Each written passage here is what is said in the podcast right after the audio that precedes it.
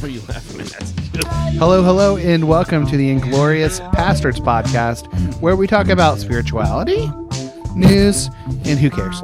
Uh, my name is Michael Basinger, with me are Old Gungaloo himself, Brad Polly, Hey, what's up? Derps Poonaloo himself, Matt Polly. That's not my name. Together, we are the Sorry. contractually Fer- obligated Ferguson. Inglorious Pastors. Um, Yeah, what do you want? Announcements? Announcements? You rang in. I know I didn't. yes, you did. That's your opinion.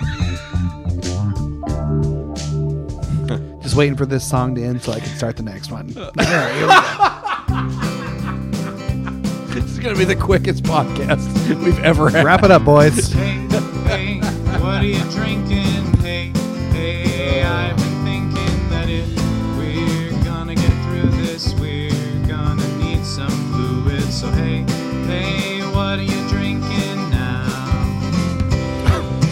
You know, you know how the, the universe is expanding constantly, right? Allegedly. Just getting bigger and bigger, and like, like my peen. but at some point, it's going to start contracting again until eventually, you know, whoever knows how much in the future, it all just contracts back into like a nothing. Well, that's one theory. Well, There's multiple that's theories. Basically, what it's in the Bible, I'm Matt. s- hold on, getting- it's basically what's happening with this podcast. we started small, and then we got our episodes got longer, and as we care less and less and go towards our inevitable end, it's just shorter and shorter. I mean, we're still and hitting shorter. two hours per po- per episode. like it hasn't it hasn't quietly got The. Pastors podcast universe is Eventually, it's just going to be. shrinking in on itself. Suh. And that's it. That'll be our final episode. Suh. Uh, I'm had, or I had. I'm having. It's just going to be the sound of a black hole. uh, from uh, some place in Illinois, White Oak Brewing. Uh, their Mayama Lama uh, English style mild ale, and I think it has coffee in it, so that should be good about ten o'clock tonight. and then I'm also having. Are you working tomorrow? No. Thank God for that. And then I'm also having uh, Francis Connor's uh, Vice beer, and it's Can't beat it. You can't beat it. so uh, their Dunkel. Their Dunkel is probably I better. love Donkles. I Give too. me a Dunkel every fucking day. day. of the week. Uh, I'm having. Oh, I had a sour me, dark and stormy sour ale from Duclaw Brewing. Uh, It was okay.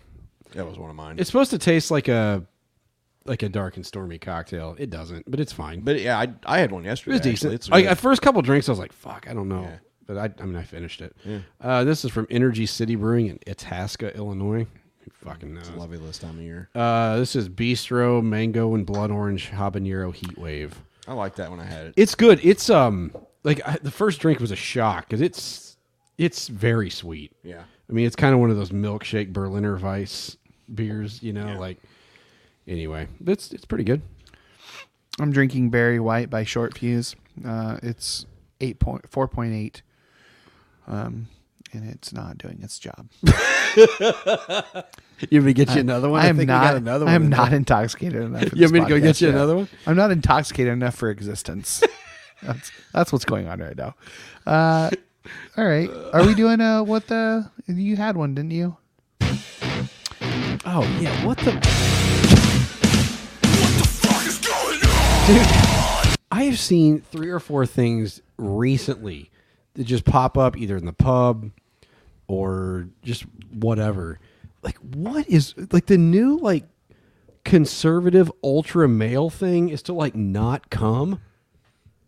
Like, As in ejaculate? yeah, like what the fuck is Yeah, there's a lot of those guys that aren't doing that by choice. I- like I mean that's like they're like oh this is the secret I'm a like, real man. this is the secret that all billionaires know it's like to not come like what the fuck are you you're supposed to have some Elon scientific Musk had a baby with Grimes. he had two babies with Grimes they mean- the second one Wait, they hid the second they one? nobody knew about it until like a reporter interviewed Grimes and there was another fucking baby there and It's because like, they the named it zero one one zero one zero one X three four. they just named it Bender like from Yeah, from Futurama. Uh, I I just uh, like I don't understand like watching the whole hyper masculine. It's interesting we're talking about this on with our because it's our interview tonight too about this topic. But like, like they they've gone like almost full circle to like fuck everything to now they're just like no, don't come. Like, what the fuck is happening? I don't It's just trying to give idiots like Kyle Rittenhouse, uh, make them feel more manly. I just like I just don't understand. I, I, ju- I just do not understand. Conservatives owning themselves, thinking they're owning everybody else. I'm like, okay, cool. You're not going to ejaculate. I'll Good for stay, you. I'll stay poor and bust and I know. yeah, I please mean- never do that. Please never ejaculate ever. Please, for the love of God, stop procreating. Yeah, I just it's a it's like a weird trend that I f- it's like uh, did Joe Rogan talk about this? Jordan Peterson? I mean, who knows? I Like don't know. This feels like what's his face, who Jordan Peterson? Ben. Ben Shapiro. Uh, or him? Like God, I just this feels like Matt Walsh. This feels like something he would want to be into. Dan Summers, but I just don't pee anymore. I stand there and don't let it come out. Atta boy, you show that who's show Yeah. it who's boss. Yep. Anyway, uh, it's just a weird trend that I just. Well, somebody posted in the pub. There was like some. Like you're self owning. Like what? What are you doing? There was like a Christian dude. It was like a from like somebody posted. It was like from somebody's Instagram.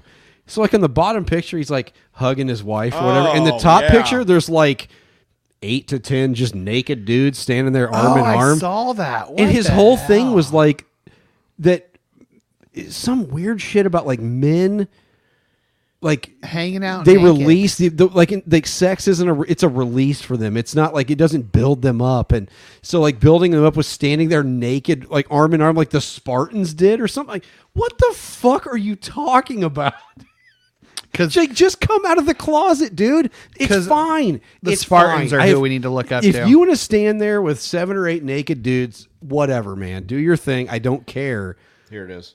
but like don't act like you're stop hiding what you really are i just don't fucking Here we go. And understand I, I want to read What this you really are this is is, sad. this is one of the unfortunate conditions in life is that men are in most instances de-energized by sex, while women are frequently energized by it. I don't think that's usual. Hmm. I don't think that's how that works out. Uh, men have to be more careful around their frequency. i'm frequency. pretty sure we both sleep I don't even afterward get- but men have to be go off more careful around their frequency of ejaculation, whereas women do not. What? You gonna I- shoot your dick off? Or, I mean, like, just don't it's not like it's going to rocket out of your crotch. i don't understand One other potent way for men to maintain their masculine polarity. It's not a thing. Oh and power God. is to erotically bond naked with other males. Erotic- without, wait, wait, without ejaculating, without ejaculating as the Spartans did. so, so they're just a bunch What of fucking you edge lords. You're just a bunch of Erotically, you're just a bunch What of Christian? Christian edge lords. Are you just Fuck touching? off. What does that even mean? Are they just touching this tips will together? this will keep your prowess high and your male polarity strong, which will make you more, Prowess high. which will make you more attractive to and attracted to very highly feminine women. Is this like? It- It's it, it- honest to God. It, it, it What is the it reads part like a it? bad skit. I like who the fuck thinks this way? It's it's lunacy. I just want to know what the erotic part of this means. Are they giving each other massages? Like, I'm thinking it's everything, and you just don't come. I boy,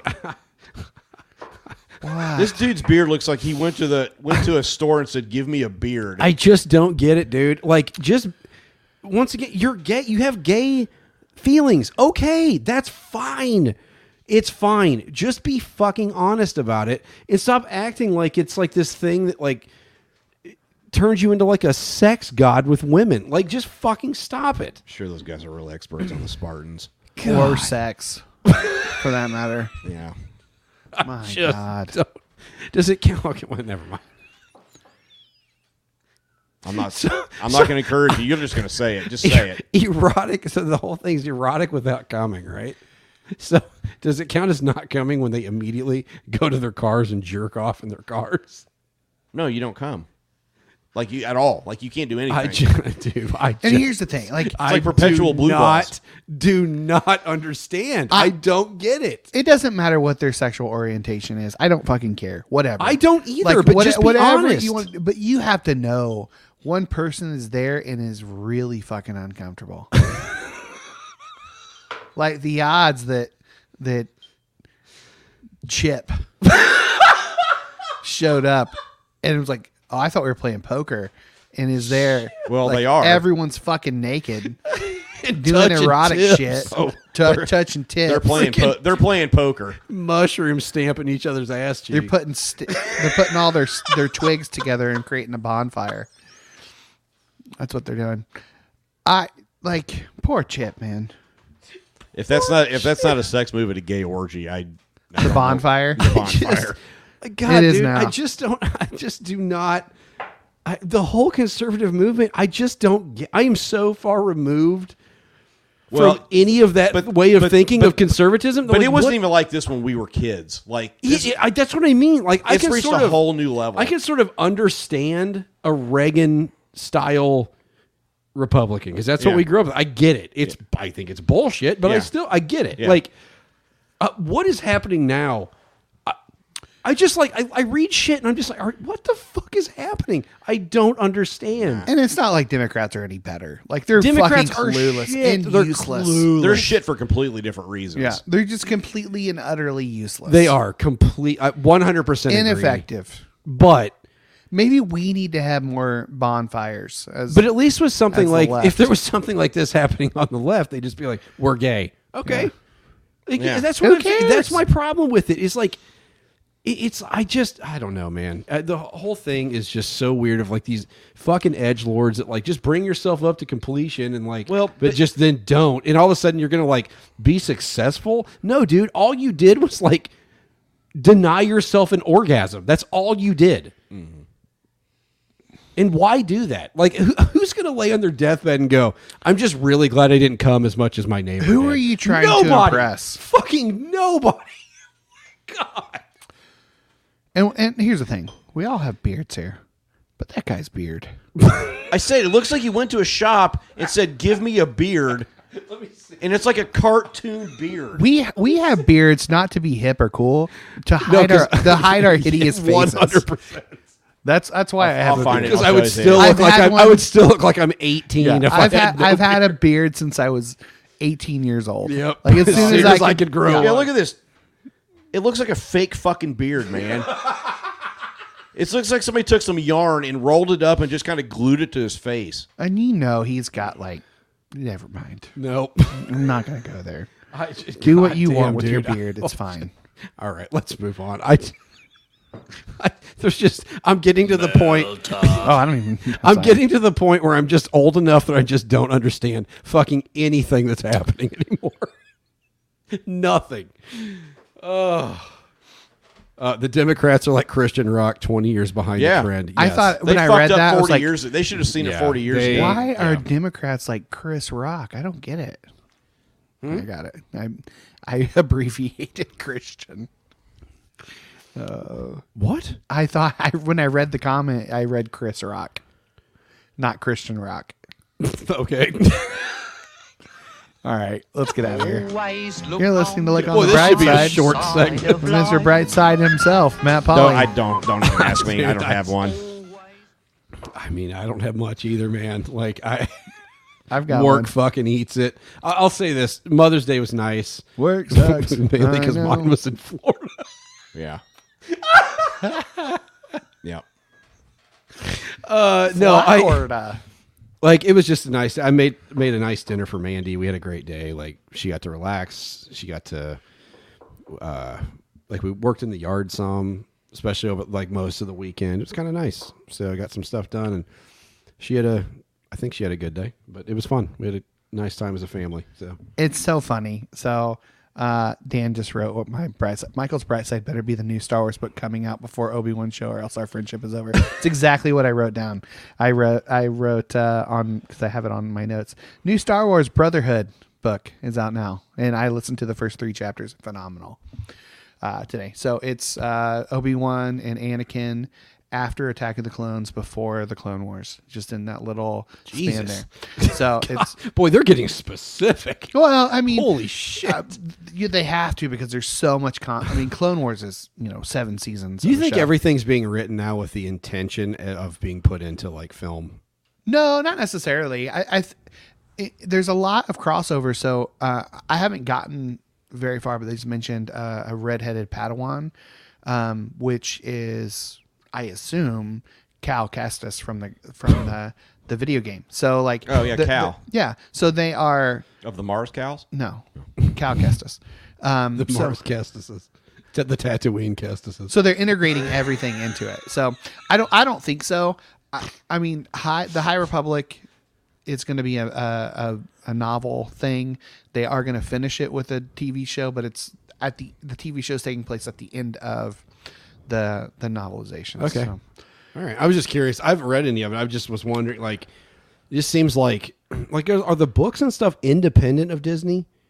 no, it's it's all so So that's what I'm wondering. so is like if people are being like if people are being directed to like, hey, write something for this with the intent that at some for point sure. So, gonna- well, I don't think I don't think necessarily. So, I think they released an Obi Wan Kenobi book in a different era than the Obi Wan Kenobi series came out because they know that Obi Wan's going to be popular. People are going to want to I can't fucking fight, wait. find out whatever else they can Can't they wait. can about that that specific character. So.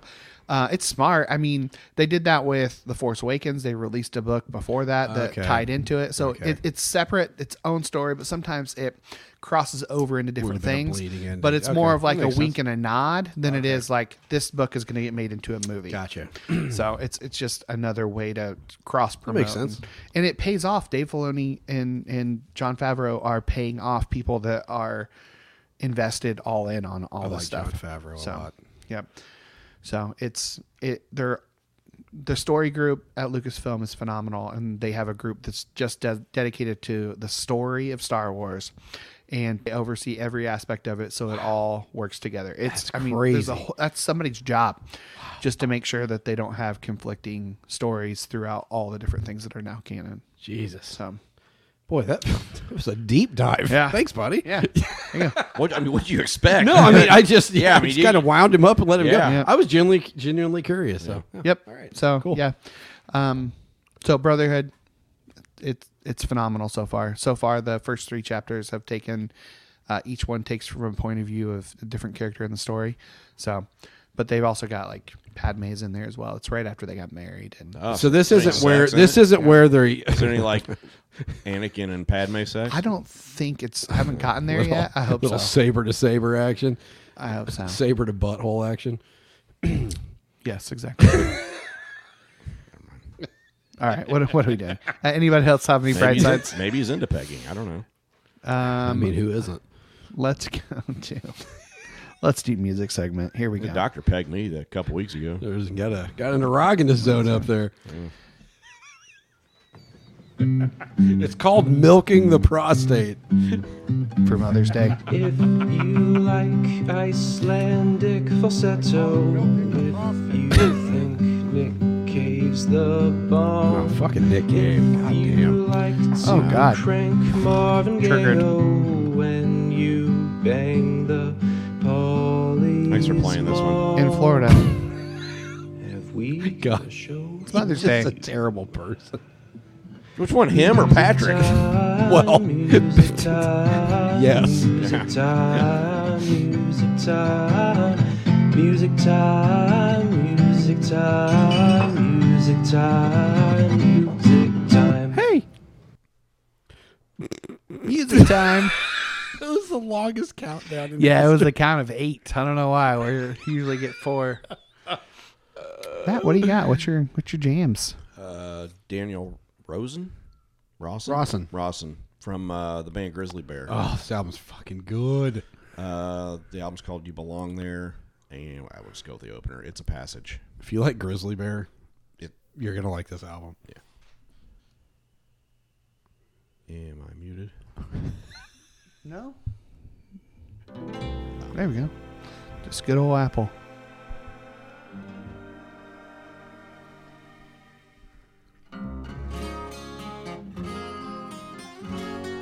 Turn your computer up a little bit.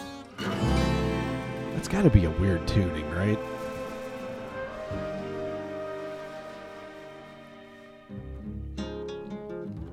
I didn't think this one through. This album, you almost can't play an individual song. Wow. Like, This is this just an instrumental? No. I can't remember. It's been a minute. It's good anyway.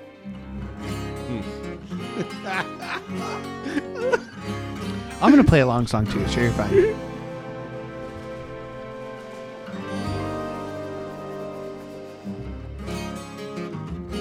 It, it's probably a fucking instrumental. I don't remember.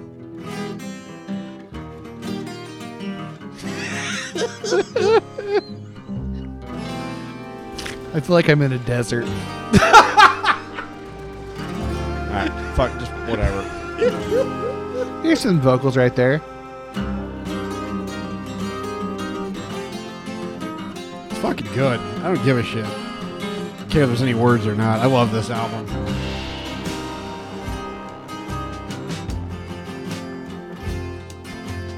He sings at some point on this fucking album. Hey, go listen to a Grizzly Bear album. Sounds like Grizzly Bear.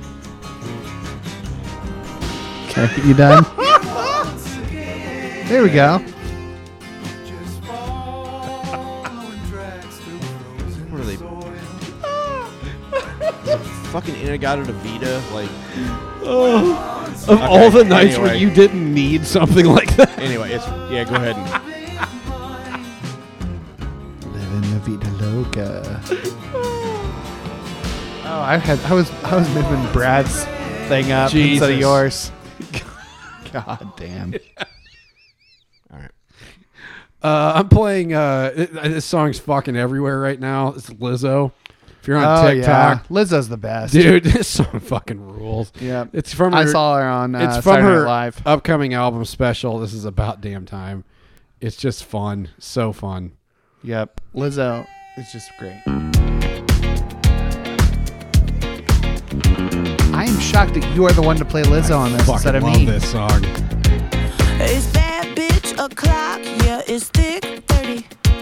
I've been through a lot, but I'm still flirty. Is everybody back up in the building? It's been a minute, tell me how you're healing. Cause I'm about to get into my feelings. How you feeling? How you feel right now?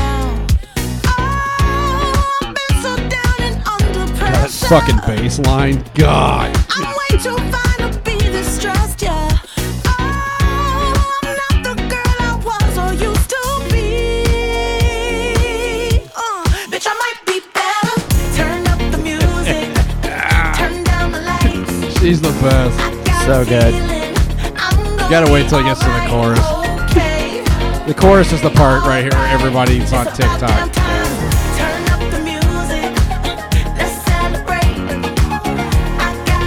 It's a very 70s I'm gonna be okay, funk vibe. okay. Alright.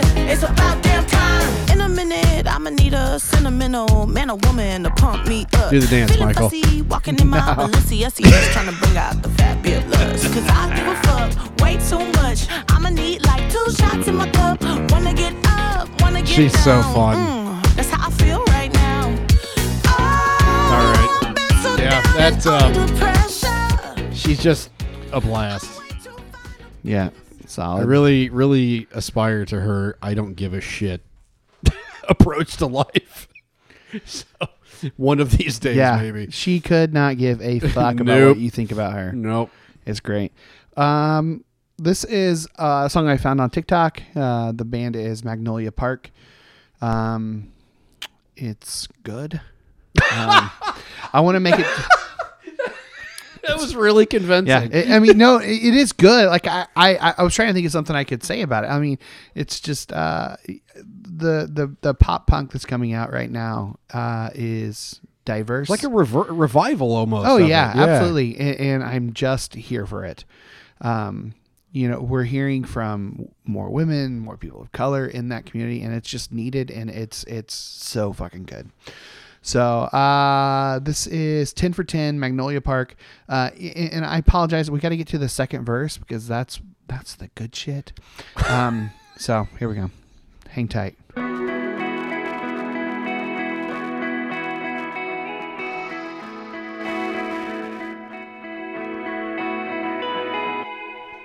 Lost another perfect day. I know I never the same. This mental poison in my veins feels like I'm insane. Where did everything go wrong? Can we put my life on pause. Master of self sabotage.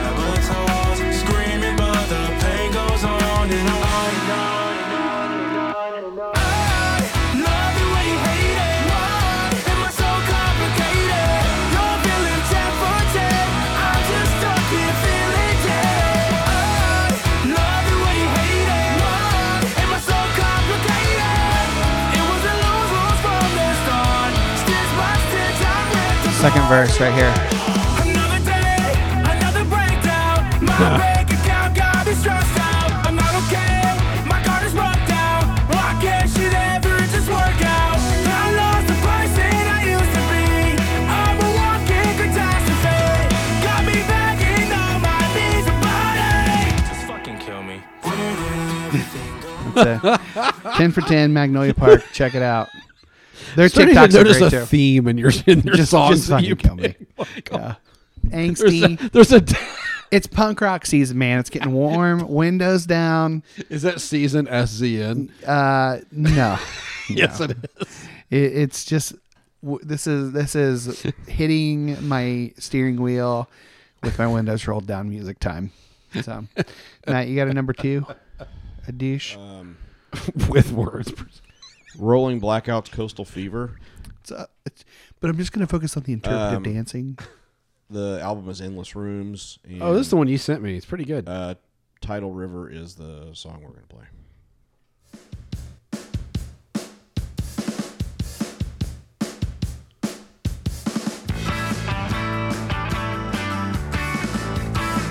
Can't remind. Can't think of what this album reminded me of.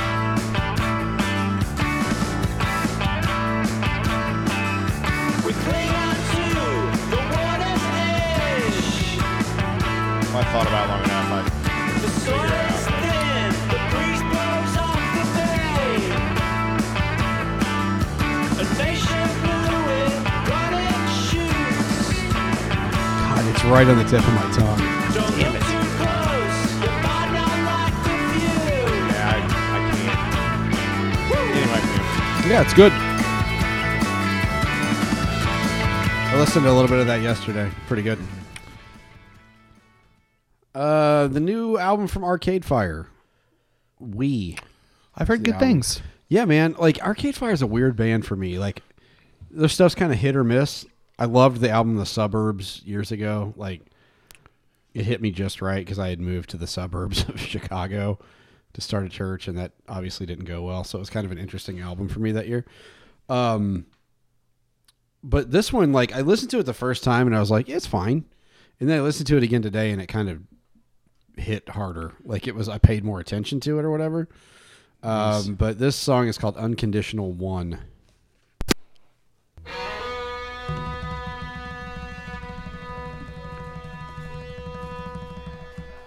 Out, kid, just your heart. You don't have to play the part they wrote for you. Just be true. There are things you could do that no one else on earth could ever do. But I can't teach you, I can't teach it to you. Look out, kid, trust your mind, but you can't trust it every time. You know it plays tricks on you, and it don't give a damn if you are happy or you're sad. But if you've lost it, don't feel bad, cause it's alright to be sad. The lyrics are so fucking good. This part. yeah, that's right. yeah, it's great timing. Yep.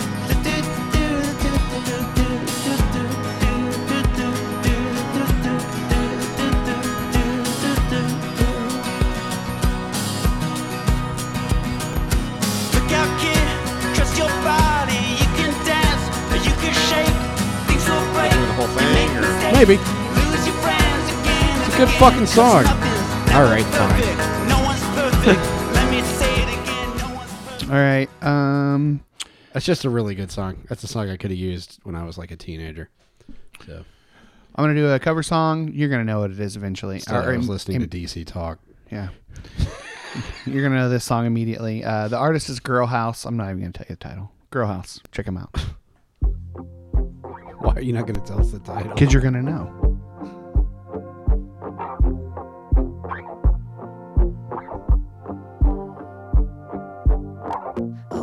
December, and there's Oh. reason to believe maybe this year will be good song. better It's a great fucking song. I love it. The Counting Crows. I can't remember the last thing that you said as you were leaving. Now the days go by so fast. Ooh, I like this. And it's one more day up in the canyon. And it's one more night in Hollywood. If you think that I could be forgiven, the smell of hospitals. Oh, man. and It's so close. That's really good. We gotta get to the next part. oysters, but no pearls.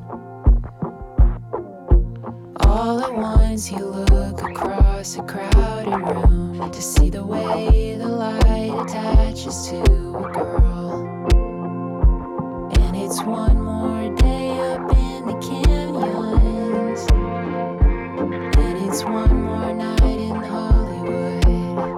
I should have timed this one a little better. That's a good fucking song. Dude, I like this a lot. California.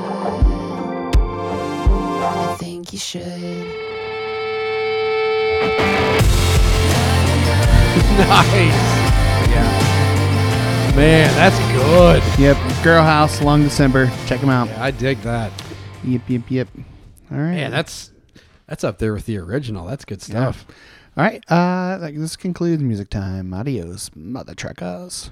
Don't you wanna be, wanna be a fat pastor? I wanna be, wanna be a fat pastor. We all wanna be, wanna be a fat pastor. We all wanna be, wanna be a fat pastor. Fat my niece Emily. uh, Still, we still have plenty of things in the box. I'm currently housing a spicy chicken strip from uh, How is it? How is the spicy? Sergeant, dude, it's fucking That's fantastic. it's perfect. From It's a, Sergeant Pepper's in Martinsville, dude. It is. how can we do, bud? These are Obachan's lemon strips. So I have no idea what to expect out of this. Probably sour.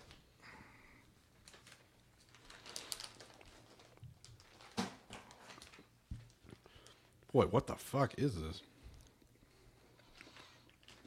Hmm. Hmm, that's That's really damn good. Is it salty? There's sugar and salt. I bet you anything that's just like lemon peel covered in it says plum lemon plum sugar salt. huh. Dude, that's that's really goddamn good.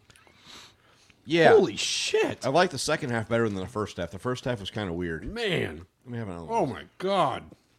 Those are ridiculous. This is a. The next one is a Lehigh Lee Hinge Hing uh, strawberry belt. Lee Hing is a sweet, sour, salty taste. They're very popular here. I'm not sure I've ever had anything like that lemon Strawberry strip. belt.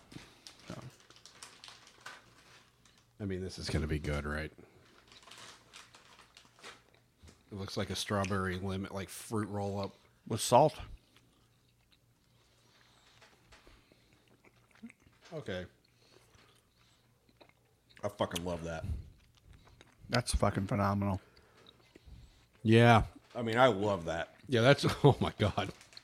We're splitting that up, right? Man. Wow. Chewy. Holy shit, that's great. That reminds me of the sour Skittles. It's a little bit, but it's not as sour. I don't know. That's weird. Like, What's interesting, so number one ingredient, obviously sugar. And then wheat flour, invert sugar, corn syrup, palm fat, got it, salt. fuck is palm fat? Uh, it also has aspartame in there. Like it wasn't fucking sweet enough. Let's put some cancer sugar in it. Yep. It's really good. Yeah, that's great. Man, like I wasn't sure at first when I first started chewing it, but then it like that's really The nice. salty and sweet on a fruit is really It's interesting. very very good. Yeah. That's not something that we typically do. I'm trying to think of something out like maybe like pie has a little bit of salt in it. in the crust maybe. It's good. All right, let's go. Uh, do we have any other segments we want to? No, those are delicious. All right, newsfeed. Lock up your fears, dry all your tears, refill your beers. We're headed into the news feed. Yeah. And nobody said the sound's not working. So proud of you guys. the one of you that's watching really, live. They're really growing. uh, from uh, KXAN News, and I'm assuming Austin. Uh, Texas burglar cuts victim's grass before fleeing with lawnmower. Well, that's considerate. Port Arthur, Texas. At least someone got their lawn mowed during an April 1 burglary in Port Arthur, Texas. Give me give me more of those gummies. The the PAPD uh, posted about the bizarre incident Thursday on its Facebook page said it was looking for the suspect identified as Marcus Hubbard. Mother's son. Mm-hmm. Mother's son. That's pretty good. I like that a lot, actually. Uh, said Hubbard went into the person's yard, took the lawnmower out of the building without the owner's permission. Instead of immediately leaving the yard, he apparently wanted to make sure the mower was in good working condition. He mowed the front and backyards of the home, Test driving as it. seen on surveillance footage, and then he left while dragging the mower behind him. How did they not hear this happening? He must not have been home. I mean, I, I have no mowers idea. are not quiet. He eventually abandoned the lawnmower in a nearby alley and escaped police. They issued a warrant. So they were they did wake they did wake him up. They caught him and called police. wow. They probably waited till he was after he was done cutting the grass. Oh, that's, that's not a bad idea. Well, let's just see where this goes. You know? Yeah. Anyway, uh, Let me know when you uh, wrap this up. Then I'm gonna call the police. Uh, alligator breaks into Florida man's gar- Florida family's garage uh, and starts chugging diet cokes. Oh boy. God, damn. Florida man, Florida man. God, what does is wrong with that Florida man fucking does. state? Stuffing meth I- his ass. No It's drugs run, it's run by a, never a pass. Look literal out. neo-Nazi. I mean, Here comes Florida man. I mean- It's just fucking nuts. it's in the dude. control of fascists. I mean, So he's chugging. What is he? What was he chugging? uh, an unwanted reptile guest helped itself to one of Florida family's uh, stash of drinks after busting into a garage last week. Um, Karen and Jamie Dobson, um, James's no. uh, were at their Collier County home. Collier County, and that where uh, It's Ray Finkel. Ray Finkel's from. Wow. Talk about a terrible movie. Does not hold up. It's fine. No, it's bad. It is No. no. Well, it is- well, okay, It's there's- very, it's very, pretty very, problematic. very bad. Okay. I got you. Um, as they explained to WSVN News, they heard a loud crash. It was so loud, in fact, that they initially assumed it must have been a car crash. The crash was so big, like wicked. Karen told the outlet. That's the best. Like wicked bad. it was wicked, wicked awful. When that, what they found after checking the garage was something the Chicago natives were far from accustomed to. I opened the garage door about a quarter way, peeked my head in, and there's the alligator. Very quickly closed the door and said, "Karen, we have an alligator in our garage. Something that coming from the Midwest we really haven't experienced before." Uh, the eight foot long, eight foot long animal was quick to notice it had Dude, been spotted fuck you up. as it reportedly began to back away from the couple and flash its teeth. Uh, the Dobsons called a local wrangler known as Ray the Trapper. you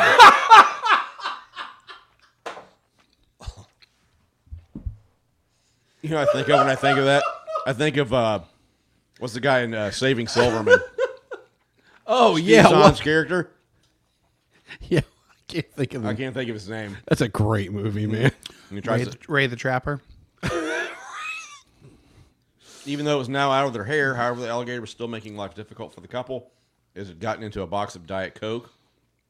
It made a mess in the garage. The couple said they were preparing for an upcoming party and had drinks banked up for the occasion. He ruined the gator ruined the fucking party. Mm-hmm. Yeah, anyway. I, dude, I, I don't understand I, I, why anybody wants to live there. Like, uh, because uh, like uh, like fucking boas and pythons are taking over the whole fucking state. Yeah. Like, mm-hmm.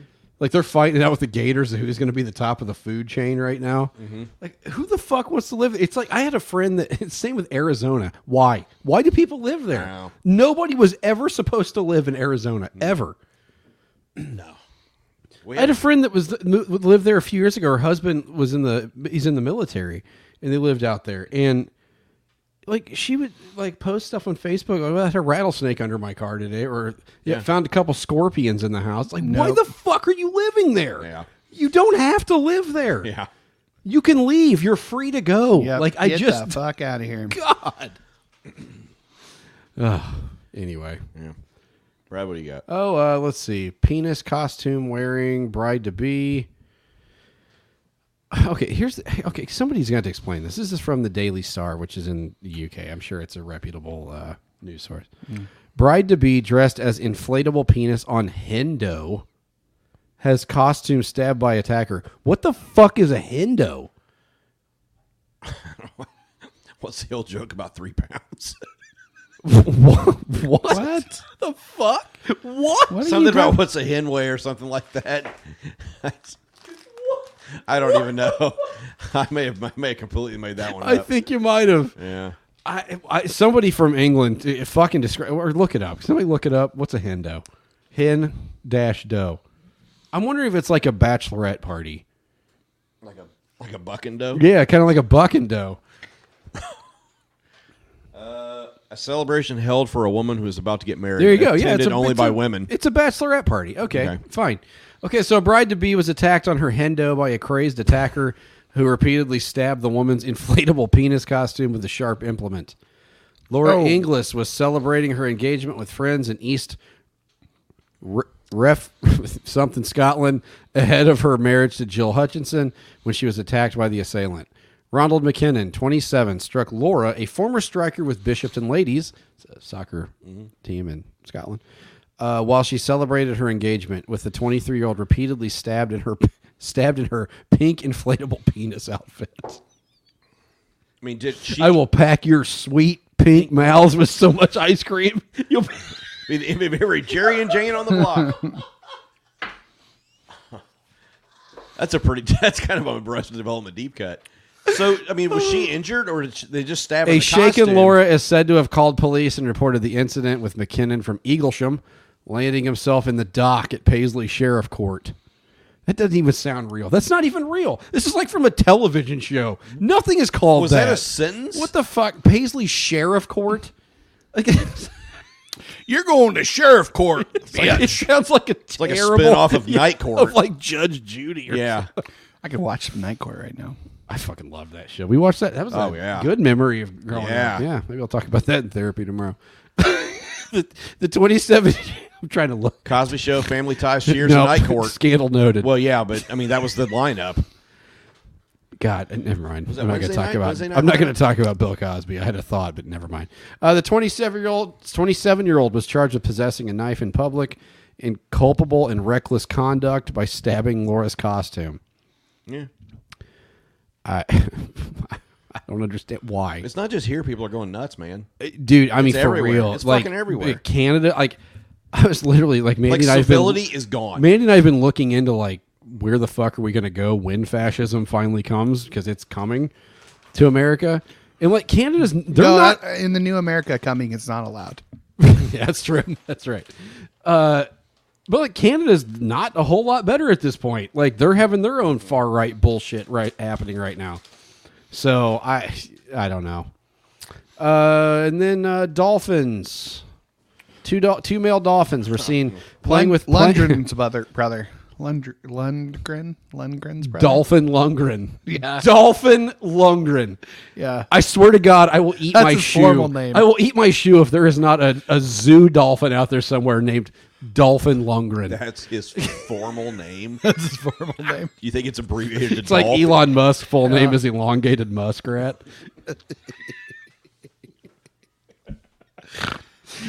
two, two male dolphin Lundgrens were seen playing with an anaconda, which which don't want none unless she got buns. You can do side bends or sit-ups. That was just on the radio. Mm-hmm. We would listen to that on the way to Red Lobster or Chi mm-hmm. Chi's after church mm-hmm. in the car. Like, I could get some red lobster right now.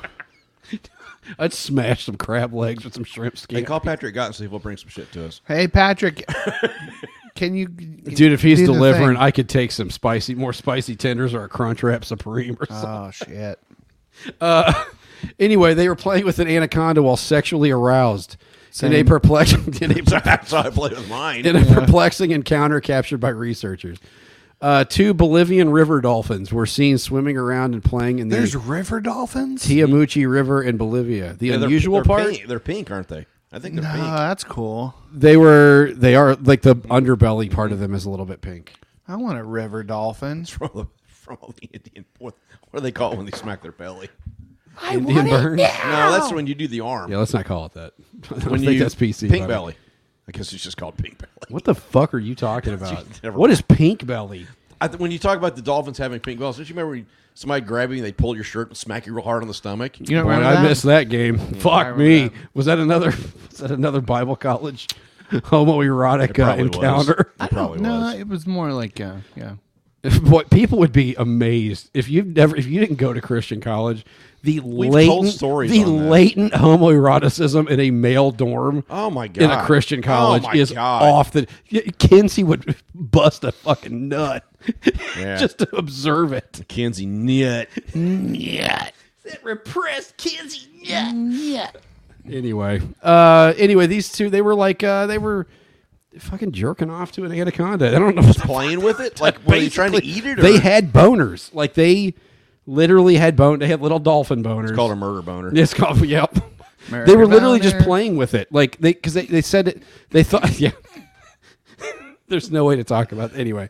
Um, yeah, he, he was like the the anaconda was in their mouths.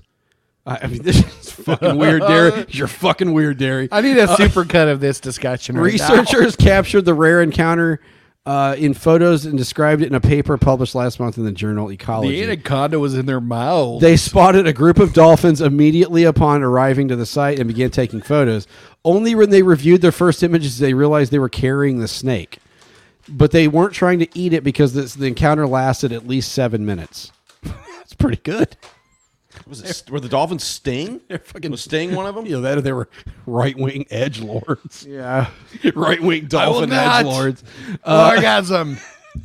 I will be a billionaire from this. Uh, at one point, they observed I the wonder if adult those males. guys are having nocturnal dreams because they're they've got to be. so upon reviewing the have to. photos, they noticed that they had the anaconda in their out mouths and they were swimming in unison, and they, they had erect fucking boners. So long and thanks for all the snakes. I, yeah. So nobody really has any idea why. Apparently, they were just Hey, it's just big snakes make it's me their horny. kink. Let them do what they want to do. Don't question the dolphin.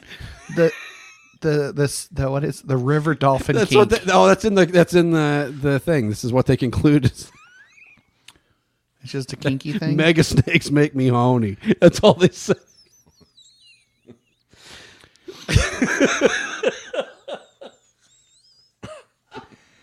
Anaconda don't want none unless you got. Uh, all right, Michael. What do you? It's a pretty have? mag- that's a pretty magnificent story, honestly. It's pretty good. like the just unintentional innuendo that's just unavoidable. Like they both had the anaconda in their mouth. Yeah, I think I've seen that one. This just in from iflscience.com.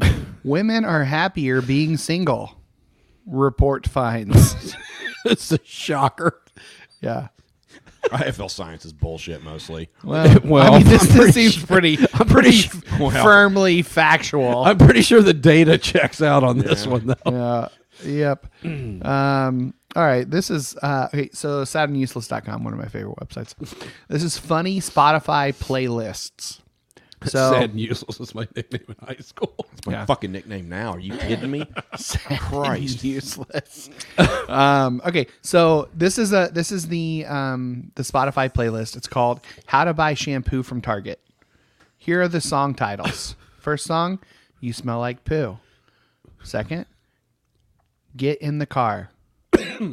Number three, "Drive" by Incubus. Four, uh, "Find the Target" by Lauren Balfe. Of the Mars valves. Five, park the car. Six, step out. Seven, enter the target.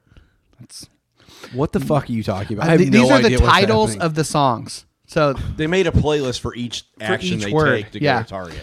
and then it goes uh, enter the target, run to aisle 13, look for shampoo bottles, pick one, check out, How much fucking time would you have had to put into this?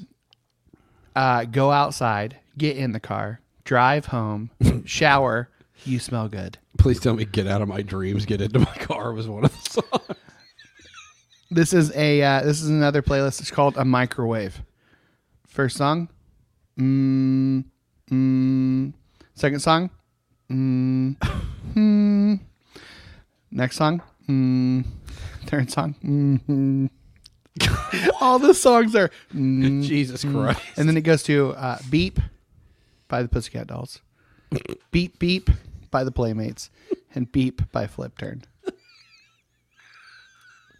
That's that's honestly.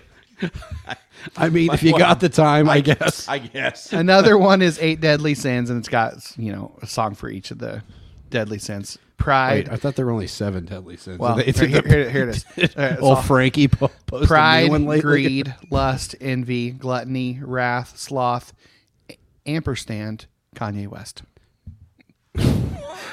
Kanye West is one of the. Is, is the name of the songs. So Kanye West by Atmosphere. um, this is another one. It's called Owen Wilson walking through an art museum. All the songs are wow, wow, wow, wow, wow. It's really good. How to order a uh. pizza. First song, Hello by Adele. pizza place. I'd like to order. I'd like one pizza, please. Give me your weakest delivery boy. I, I won't settle for less. I've got a score to settle. That's really funny. There's there's math ones. Oh, that's really good, actually. The math one. 505 by the Arctic Monkeys, plus by Peachtree Rascals, 747 by Kent, equals by Mute Math, 1252 by Good Tiger. Dude, that's crazy. That's some Logan Possum shit. Yeah. That's Yeah. kind of shit he would do. How to how to mark, make a, a turn in a car. Turn the wheel to the right. Hand over hand. Hand over hand. now release the wheel. Let it slide through your hands. Point of view, I'm, I'm on the same thing. You're walking through Ohio. First song, this place sucks.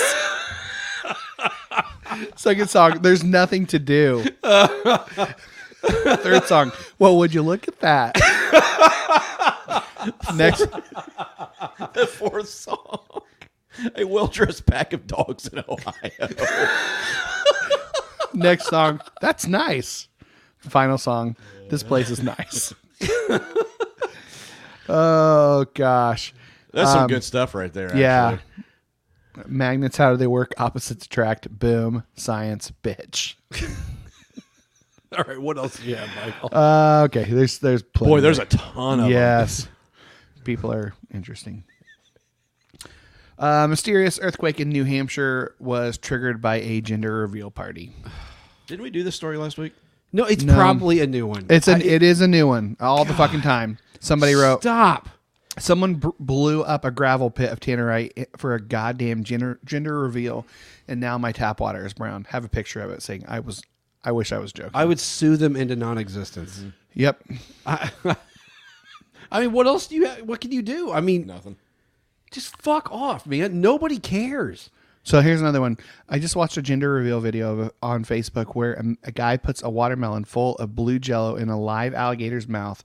And then after the reveal, the man has to wrestle the alligator to stop it from attacking his family.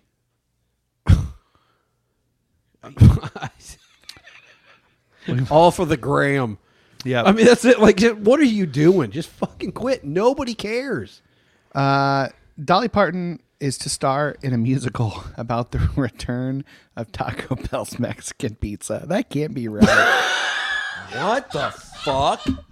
Dolly Parton is still working, working, working. The nine to five singer and cultural icon is teaming a- up with Taco Bell. dude, this has for to be a new parody. musical. What's the website? this is uh, well, th- they're quoting it's from CNN, but it's WLOX. But it- it's for it's Taco- W L O X. uh, I don't know what that means, but it, they're saying it's CNN. It's They're probably for the- big in the bagel community. It's probably for commercials. Thank you. Bagel and Locks joke. Thank you very much. Yeah. Yeah. I didn't know I'd be here for that, but by God, here I am. Uh, Um, I feel like I've got more here somewhere. Oh, this is uh, from uh, so 420. It's a little bit late, but um, Pretty late. It's almost, 500 almost pounds. 520. I know. Uh, 500 pounds of weed spill out on the highway. So there was a the accident, and And then there was more accidents of people jumping and leaping out of their cars to Yep. get to it. Get it? that's There's a an acc- shut lot, shit they ton of lots weed. of weed on the highway. You get it? I, I do. Yeah. Yeah.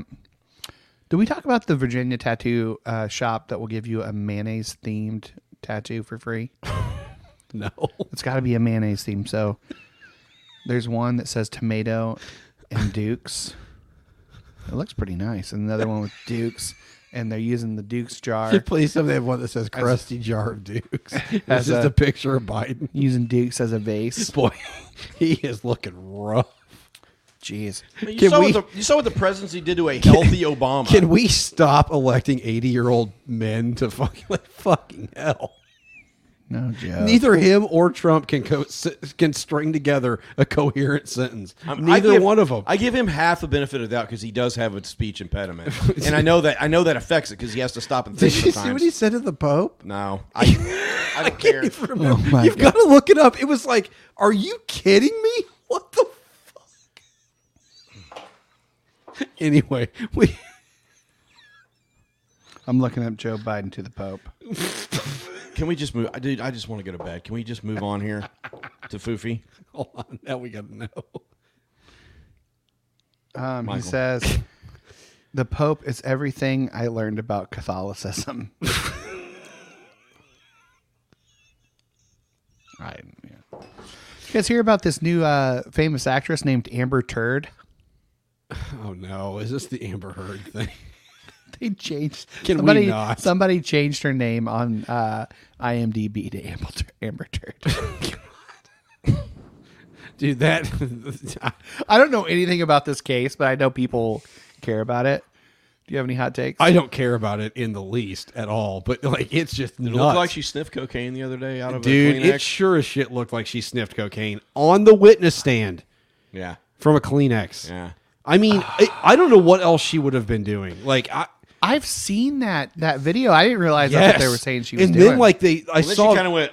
Well, and like then I that. saw video. Yeah, and then I saw videos later of like they showed her like later, and like they were saying like here's as she's kind of climbing the mountain, and then there were like testimony you could tell when she was like bottoming out. It was like it was fucking scary. I was like, God, dude, get these fucking people some help. Yeah. They are fucked, man. Like even Johnny Depp, he's fucked up too. Yeah. God, the whole thing, they're just nuts. yeah, we should not know about this. You're exactly right. That should be going on behind Privately. closed doors. Yep. Yep. Absolutely. But alas, here we are in this world, weird fucking world. All right. Well, I think that about does it, guys. We're ready to talk to Brandon Here it. Kwiatkowski. Yeah, that Brendan. boy. Kwiatkowski. It's Brendan. You said. Oh my god, I did it. I knew it. I even okay. So, so for those of you who know, I'm about to make a joke saying I should have screwed up his first name. totally unintentional. God damn it, Brendan Kwiatkowski. Oh, I'm just a ghost of my former self. what are we doing? Anyway, check it out, uh, and then we're gonna play. You didn't a- a even song. say anything about his album. You, you, right there. You didn't say anything. He's got an album. That's we're gonna talk about it. It's Well, the whole tell the name of the album. Introduce it. Then What is this? What, are you, what is this? Your first podcast, Michael? it is. Uh, the the album is called Remasculine. Attaboy. We're just getting closer to that. It's singularity. on It's Spotify. very, very it's on. It's on It's Apple. on it's on yeah. freaking everything. Listen to it. Uh, we're gonna ask questions about each song on the on the album. Uh, twenty nine minute twenty nine minutes. So go listen to it. Enjoy it. Have fun. Uh, this is our conversation with Brandon. Brendan. God damn it. nope, wrong one. Did that beer land or something? I don't know. Yeah. Yeah. We're live. All right, Brendan Kwiatkowski. Did, did I do it right? Yeah. Yes. I love he just like yeah. He was gonna say yeah, regardless of what you said. Yeah, Brendan. Um, I I was good. I was like Brandon. I, that's what I should have messed up. I should have messed up your first name instead of your last name. How often growing up did you get Brandon? Um, I had like one of my best friends was named Brandon. Oh, So we growing up, and so I feel like that actually helped people like know clearly. that makes sense. Yeah, that makes sense. Thanks for coming back on the podcast. So I don't remember what episode number it was, Uh, yeah, I but it's either. been a It's- while. It's been a lot longer than we probably think it has been. Yeah. So, Four years. God, you serious? Has it been four years? No way. Yeah, I'm in my fourth year PhD, and I was interviewed by you before I started my PhD. Wow. I don't. Boy, time time is coming for us all, boys. Time is a cruel mistress. My God. I was like t- today. I was like, it's the fifth month of this year. How? How are we five months into this? Oh my gosh. Um, so last time we had you on, uh, we spoke about your your work regarding uh, redefining masculinity at uh, remasculate.org. Uh, recently, you released an album called Remasculine. Um, before we get into the album, how about just a, a life update? How how how are you? uh, how's school going? Uh, are you still teaching? What what's going on in your world? Uh, yeah, brief summary of the last four years. Um, started my PhD, and like most things in my life, what started as a simple, clearly defined research question, I just wanted to talk to the boy, teenage boys who are the m- most emotionally expressive. That snowballed into now let's also talk to the boys who are the least emotionally expressive, and let's add a couple quantitative scales and instead of talking to 20 let's talk to 170 boys. So burnt myself out to a certain degree. Um, my wife we had one daughter before that. My wife had twins during the phd Wow. and that caught up to me this past year um, in a very important and crucial way. There's a saying in in I don't know if it's just psychological, sociological research, but there's a saying I'm not sure if you're familiar that all research is me search, and I hmm. think that my research area about men and emotionality definitely brings true for me, and it's something like it's such a gift and a struggle that having twins jarred me enough from my tendency to get caught up in a rat race of academia publications Sure. that like I can do that, but twins forced me to be like that's actually not really possible without totally neglecting what I actually want to be as a father or as a husband. So yeah, there's been quite a bit of internal struggle um, that has I'm I'm sitting on the other side of it slightly, I would say. Yeah. I uh yeah, super familiar with uh having dis- distractions that take up my uh ability to parent. So Yes. But goddamn, do you get to watch a lot of television? yeah. yep. Thank goodness. Thanks for the road. Um so uh Br- Brad asked this question before uh, the podcast started. Is are- are you still in Scotland? Um, my research was always going to be about Canadian males, so flew back before COVID hit to do my research, and then and I had to get 170 boys to c- participate in my research um, in order to have enough statistical strength to make my correlational analysis, and I got that two days before the twins were born. Um, so like just in time, and then schools closed for COVID two months after, and then this university shut down, and then we just stayed here and have stayed in Vancouver, Canada. Okay. And so yeah, living in a flat with three kids there would be during COVID would actually. I'm very fortunate that we No joke. it worked out. yeah. Um, okay, so tell us about the album. Um, Actually, before that, I want. Can I ask a question before you get we get into the I album? mean, I guess. Okay. Um, can you remind us again, like what what's the main thrust of your research for your for your doctorate? You mentioned uh, boys with that are uh, hi, I don't know exactly how you put it, hyper emotional or whatever, however you put it. Uh, and then you end up expanding that into the kind of the other end of the spectrum. What what are you looking to find in your research? Yeah, so I looked at, um, and I'm defining emotionally restricted or emotionally expressive, Right, that's it. specifically in terms of your propensity to talk to other people about your feelings.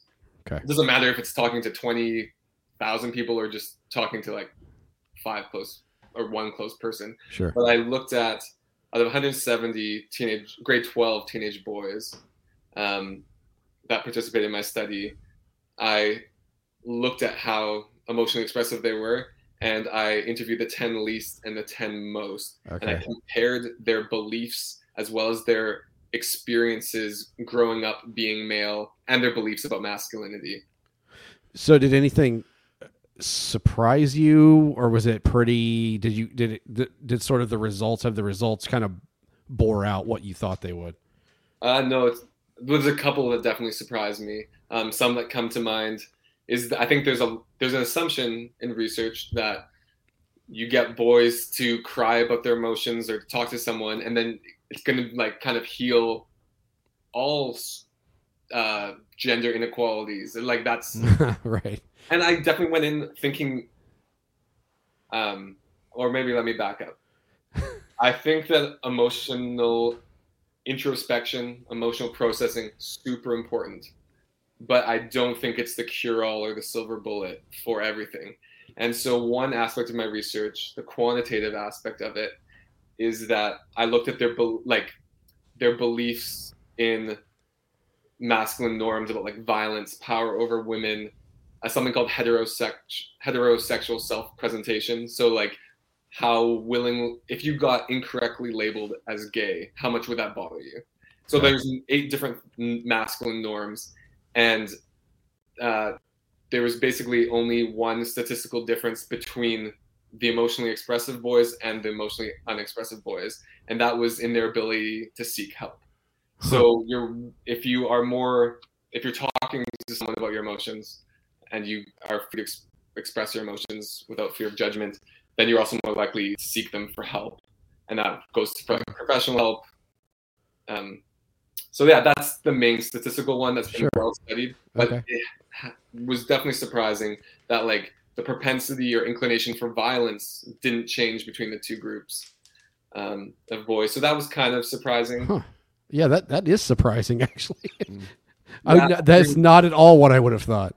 I was talking to my barber like a month ago, and he was like, "Oh, let me guess that the boys that were more emotionally expressive were also more artsy." And I said, "Oh, that would make sense. There was a couple boys like that, but actually, I found the opposite to be true. Is that um, the boys that were more emotionally expressive and could talk about their feelings with others were more athletic and more the athletes and had more social currency. And one of the what I speculate, and I think one of the reasons for this is that they have that sports one gave them confidence, and that confidence allows them to kind of branch out of certain restrictive masculine expressions, and they don't lose their masculine currency. Because if they're already well respected for being an athlete, sure. then to talk about their emotions is going to be fine as well. The popular kid can get away with more, essentially. Yeah, and using that for good, like, is such a using it for acceptance and things like that is a key component of that. Huh. But can I, sorry, can I, I have so many things. no, go ahead, man. I'm I'm just I'm intrigued. I'm Okay, intrigued I think there's two more things that come to mind that I Sure. was that exposes my bias as well. Um, and I was aware of this even before I started interviewing, so I definitely try to get that bias out of the way. Um, and one of the bias, or I, one of the assumptions that I had, was that maybe the boys that are highly emotionally restricted and not wanting to talk to other people about their feelings, I kind of thought that there'd be a lot of them just that assumed that they were always that way. That this is just my personality. This is just the way I am. Um, but none of them had that. All of them could identify a specific time or time period in their lives where they knowingly and consciously diminished or suppressed their emotions. Hmm. Most often around middle school. Um, yeah, there's three main reasons why they suppress their emotions. One, fear of judgment. Two, fear of being a burden. And th- those first two had to do with masculinity. Like, I should be the shoulder to cry on, not crying on someone else's shoulder. But the third one wasn't related to masculinity, and that was just experiencing some relational trauma or loss.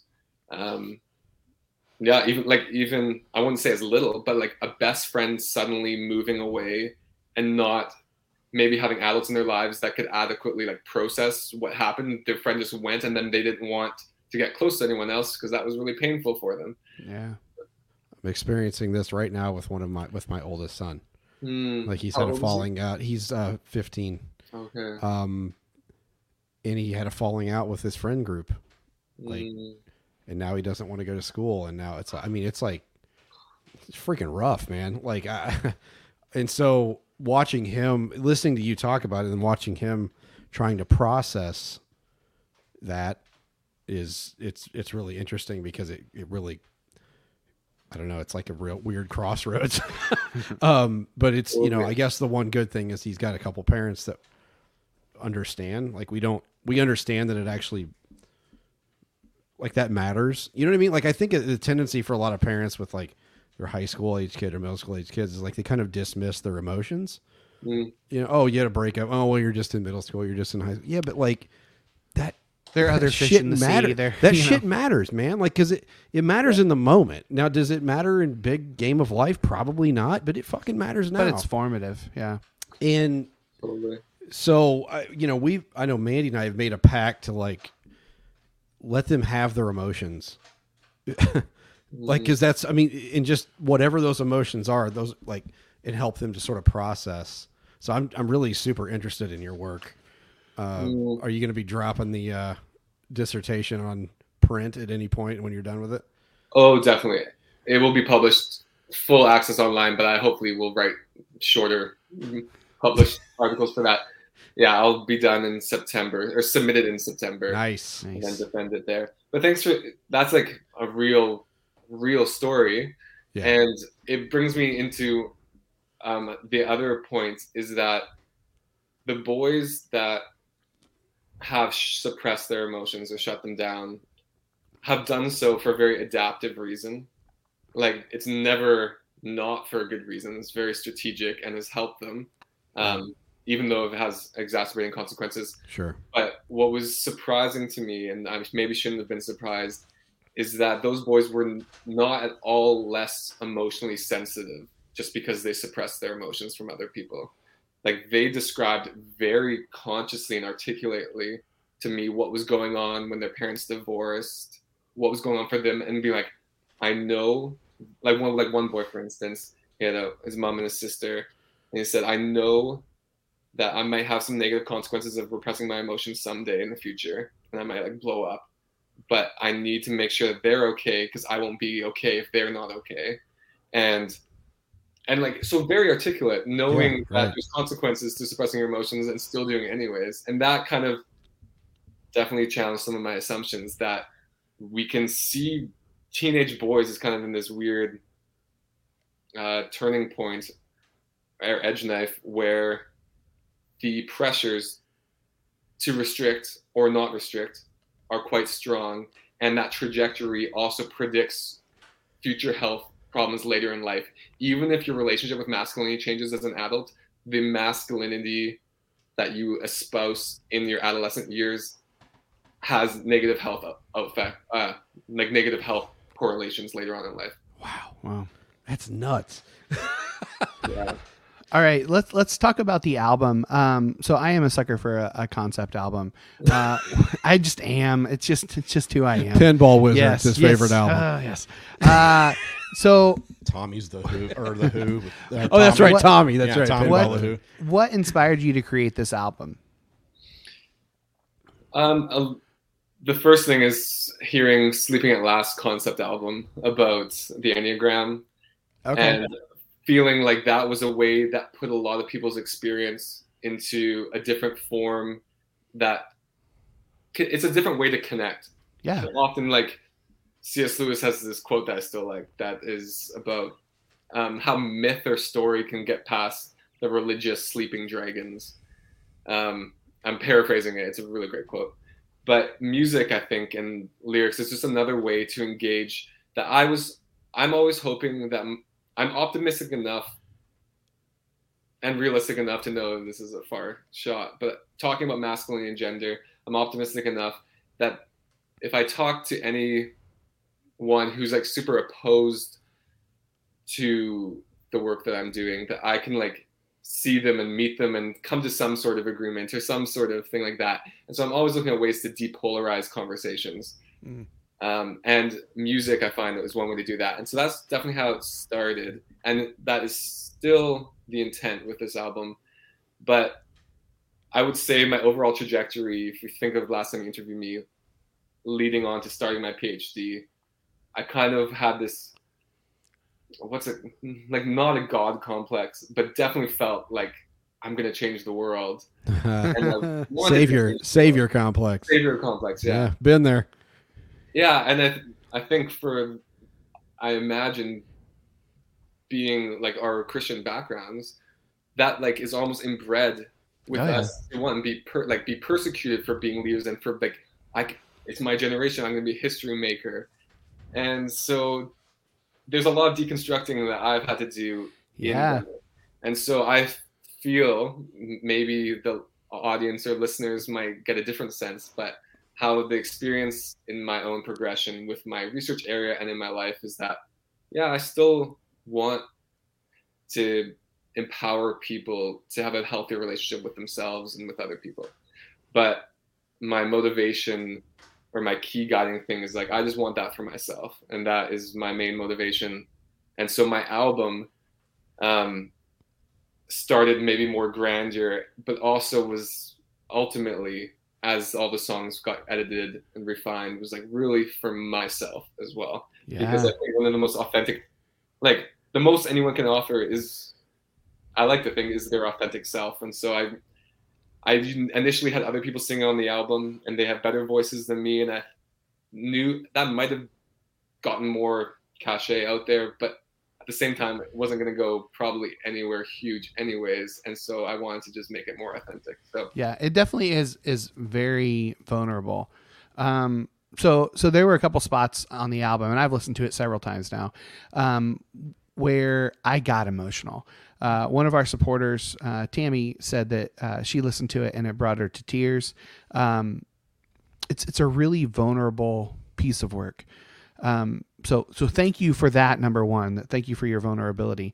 Um, but what has been eh, the and you may not feel comfortable talking about this, and that's fine. I don't. I, it's up to you. Uh, what's been the response from those that are close to you? yeah that's a great question thanks for listening it to it as well um, It's it's phenomenal. I really I really really enjoyed it. And as soon as I heard it, I was like, oh, we gotta we gotta we gotta talk to this guy again. Do we want to play Yeah, a, a song at the end? Yeah, we can play a song. If, I mean, with your permission, I suppose. Oh yeah, of course.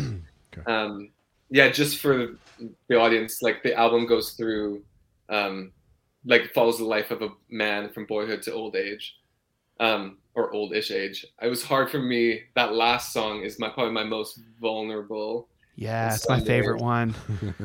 Um, and I, I struggled with that, with writing a song about old age with masculinity because it's kind of like the trajectory of someone's life really dictates what that final song is going to be. Yeah. So ultimately, I had some more like meta narratives of other people, but I realized once again, I think everyone has to learn what being a man or being a human is for themselves, and so that song is the least amount of research is in that song. That's just pretty much authentic me. Yeah. And so the yeah, I won't lie. The my undefined relationship with Christianity is hard for my family of origin. yeah, So they haven't. I don't even know if they've listened to it. Um, my siblings have, and that that's been great. Um, so yeah, it's the Christian stuff. It's, yeah, We- we're in that same Yeah. same boat with you. Like you're Yeah. you're not alone in that in terms like oh my gosh, my my mother I think did listen to like one or two episodes and it was just early on before we were even cursing, I believe, and it's you know disappointed is what We, she we've is. had a we've had a couple emails from our dad Yeah. along those same lines. yeah. So you're you're not alone in in that uh, that concern, especially regarding uh, religion and uh, and those things. So yeah, yep. I will just say that I've had like my close friends have just been amazing, and even like my some of my closest friends are still very much Christian, um, and they but like this, it's a huge difference when you can tell that the person just like is engaging in you and what like cares about your process and doesn't make it about them and what might Yeah. like feel attacked just because I'm saying that like yeah I do have religious trauma growing up. Yeah. And- Same.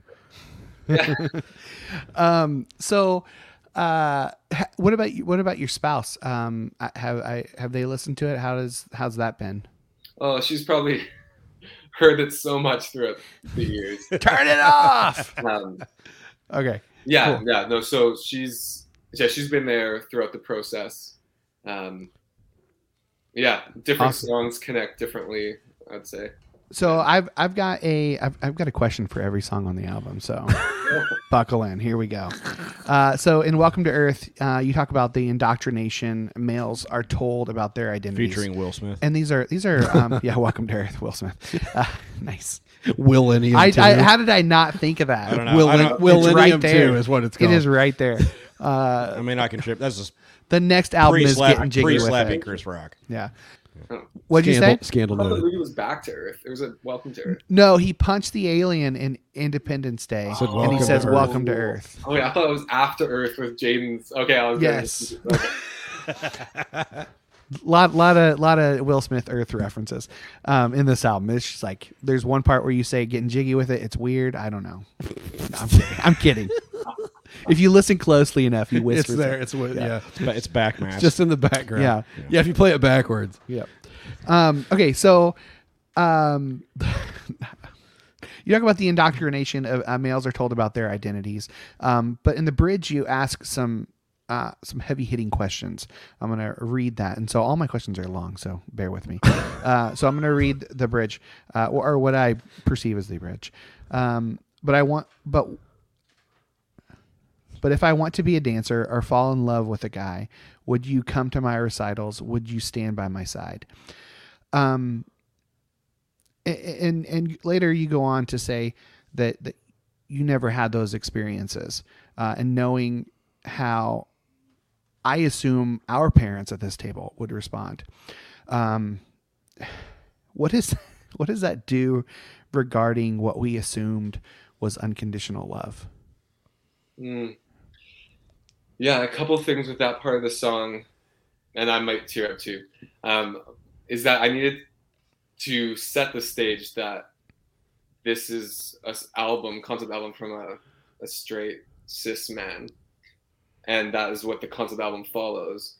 And yet, I think, um, and so I wanted to do that with that part. But one of the most humbling aspects of parenting teachings that I have learned is that when I I forget who said this, so hopefully I'm not. Hopefully, multiple people have said this. I'm not plagiarizing someone particular, but when we'll credit to Abraham Lincoln. Let's credit it to him. That way, we know it's wrong.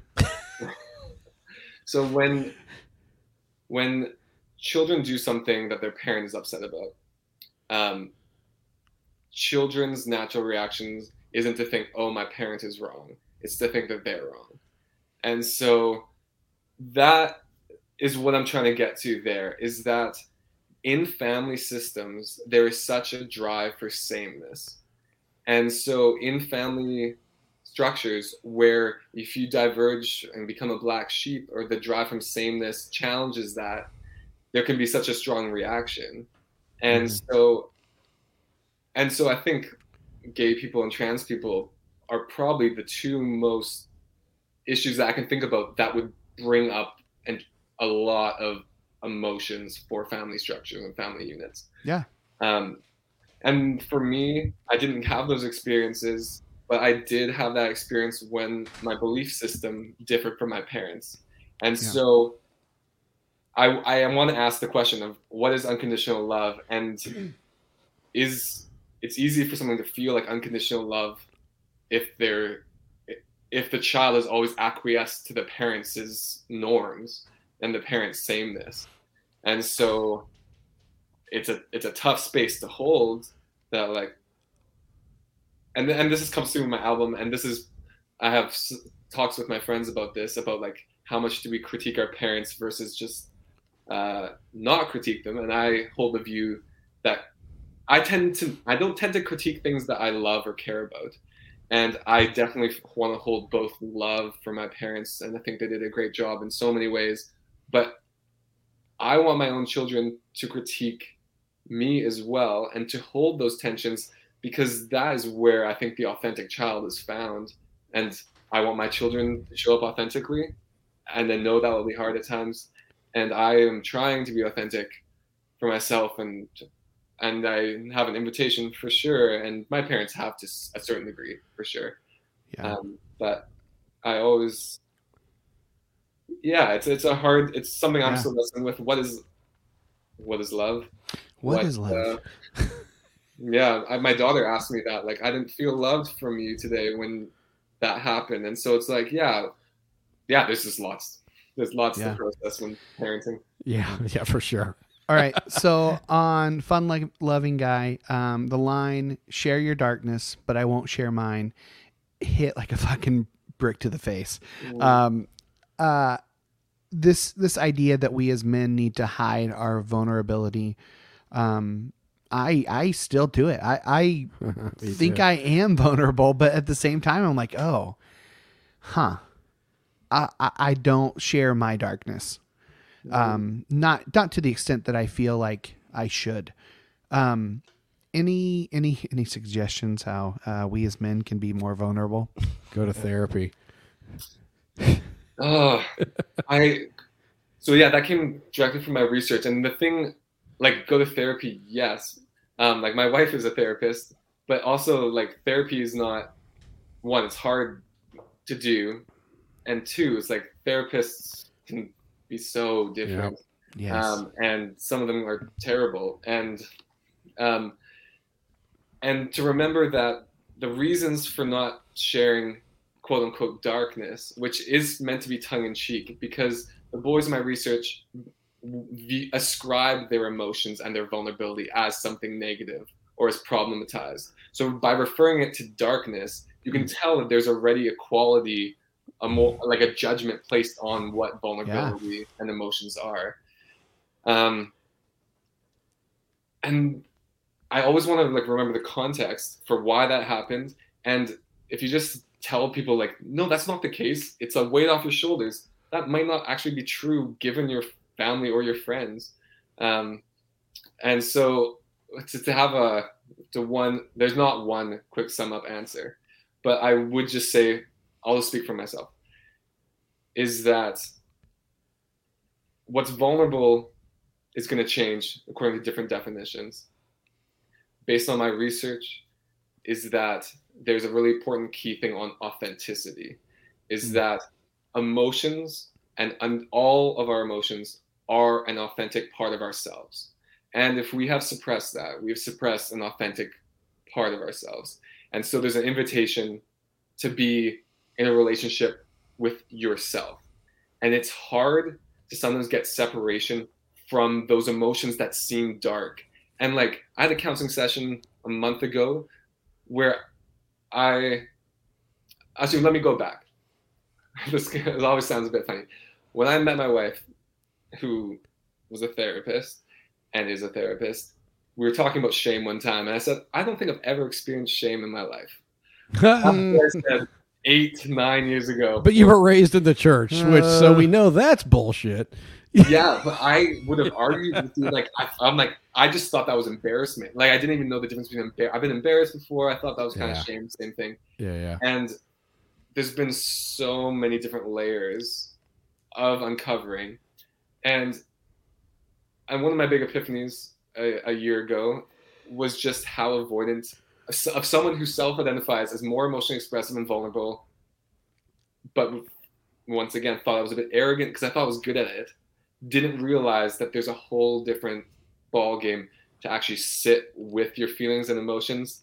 I kind of thought like cry about it one time and then let's not cry about it again. Or what? Do I just need to do this once a month? Have a cry once a month?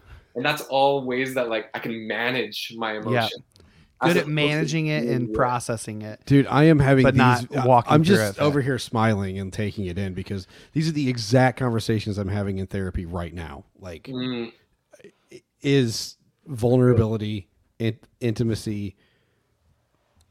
Like I, I've, I've realized that I actually, I will be vulnerable to a point, but as long as even on the podcast, I mean, I, I actually people will say like send me messages, hey, I appreciate how vulnerable you are, but like, I keep telling my therapist, I'm like, if people knew the real me, they wouldn't like me, and she's like, but she's always get not getting on me, but she's always pointing out like how I judge my emotions, like what mm. you talked about. Like I will mm. judge things as dark and light, good and bad, and she just keeps saying like no, like they're just emotions. Mm. Like we have to get away from like this constant labeling of like I can't have that emotion because X because uh, whatever. So like that's it's I'm just like cracking up listening to this conversation because it's exactly what I'm doing right now or trying to figure out how to do it. So Yeah, the, uh, there's a great irony in that the more you suppress certain emotions, the more you're actually governed by your fear of emotions. And, dude, totally. Yeah. I mean that's holy shit. and that just reminds me of something else that I haven't actually seen research about it, but I've heard people talk about it quite often about how like men often cry more almost on their wedding days than females do, or like they break down. They have a show of emotion. Oh, I bawled on my Yep, me day. too, man. On front of everybody. in front of everybody. And so, like at one level, you might just think because almost like you haven't pre-thought of all the emotions that all just comes up and, and gets you. Um, but there's also another thing of, I think there's a tendency going back to that grandeur part, and the grandeur part of, like you said on the podcast, you're emotional to quite a, like so many people probably listening be like, I never go on air and say all of that stuff. But then that's a difference between what is vulnerable for you versus It someone is. else. I, I Yeah. could I do it to the point where I can control the narrative, Yep. Mhm. which is what I've talked about in therapy. Like, uh, yeah. Anyway, All right. Uh, the song "Half Asleep." Um, hold on. I don't think he was done. oh, were you, I'm sorry. I'm sorry. Well, that's I can rabbit trail too, but I just want to say that like I know in myself that there can be a tendency, and I see this in lots of men's coaches as well, not all, but that like you learn something about yourself and then you just want to teach it right away yeah. without actually integrating it. And so for Yeah. me, sharing something vulnerable is a way easier than actually learning and integrating it for myself. we call that the, the pastor's plight. Holy shit! I might take that to therapy tomorrow, buddy. That's that's dead on. Oh gosh, we we study to teach, but we really we don't study to learn. Yeah. Wow. Yeah. Ugh. Uh, okay, so the song "Half Asleep," um, it fe- it feels, and and I, my my main question for this is what is a song about? Because it feels to me like a, a couples therapy session almost. Mm. What what what is what does "Half Asleep" mean to you? Yeah, so that song in the album functions as like often in the, in the literature one of the major themes is that like there's a ground zero, there's a breaking point. Of, often with like a relationship could be cheating, could be um, just a relationship falling apart. Um, and I've and I wanted to write that song from like a more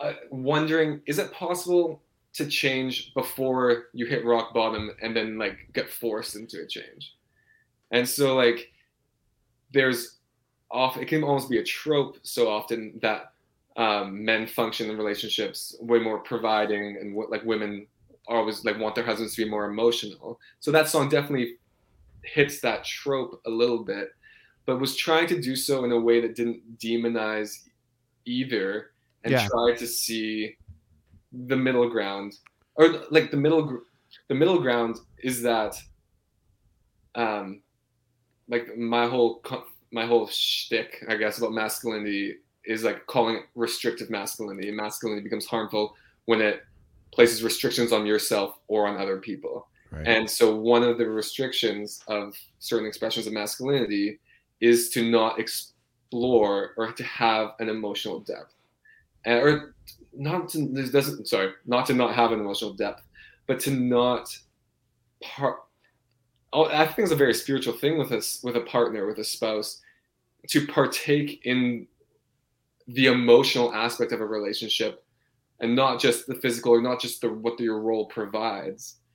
And so the bridge of that song also rep- represents that there is a tension that research shows that women are more attractive attracted to some some provider aspects in men, which some male date coaches hone in and be like, "That's how you become the top three percent of the Right. world," type thing.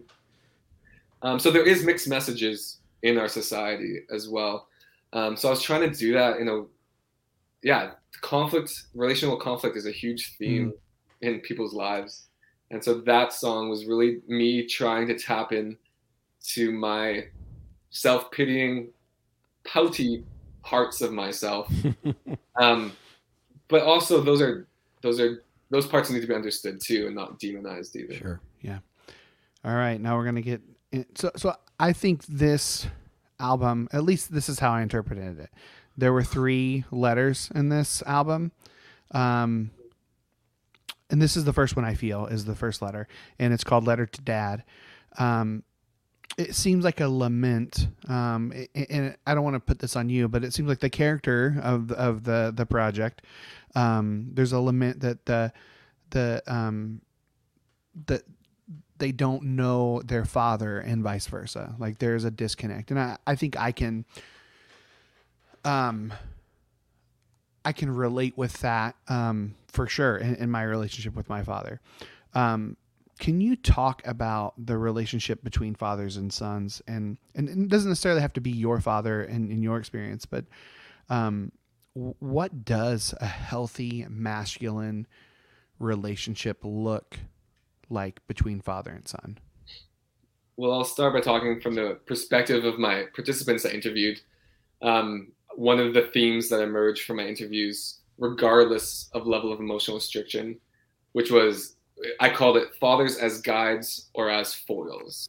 And so, as guides, Ah, fathers provide a way to be. And that way to be as a man could be into a more restrictive, rigid way, or it could be into a more expansive, less restrictive way. And then fathers as foils were the boys that saw their dads. Um,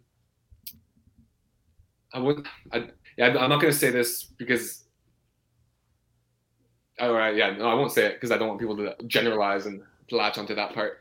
But these boys um, who saw their dad as foils saw what their dads had become or were, um, and they did not want to be that way.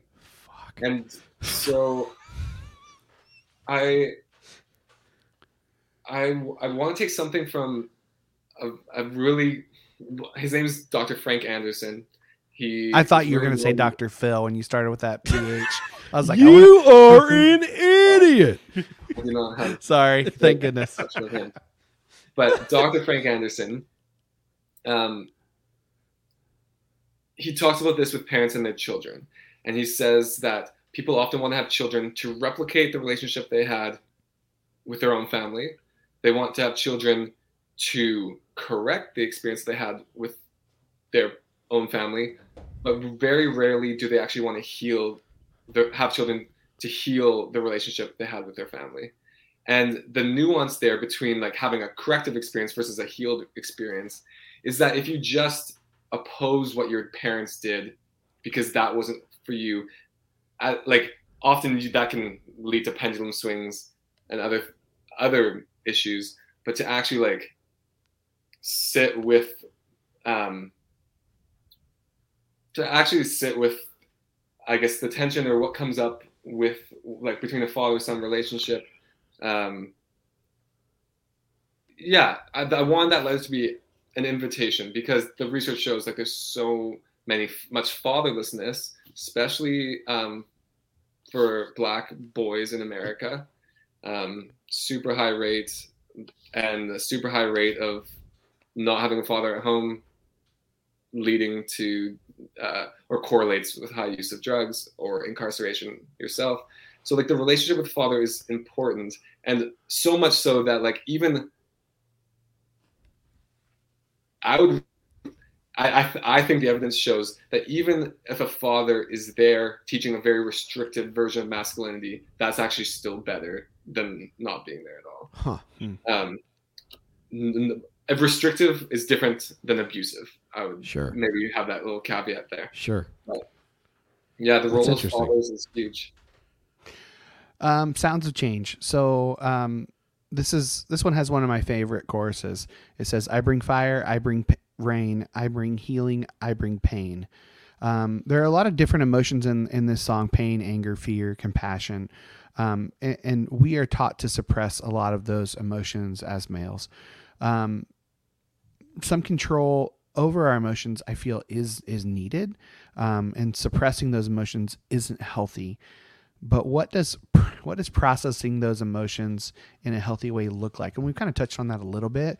Just how, how do i mean i think brad and i have mentioned that that our our way is process and get through you know just just manage it. But wh- what is what does managing anger look like or Mm. frustration or whatever fill in the blank emotion Yeah, I not as a licensed therapist, I feel like I For just sure. need to throw that out there. yes um, but as someone that has like i used i led a social emotional group for uh, high school boys with behavioral needs like diagnosed behavioral disorders and uh, after the kind of the intervention that we did one healing is a progress like an individual journey for one boy instead of yelling back at his mother he he would be silent and to and there's like he would, he would be silent go to his room and then talk when he calmed down.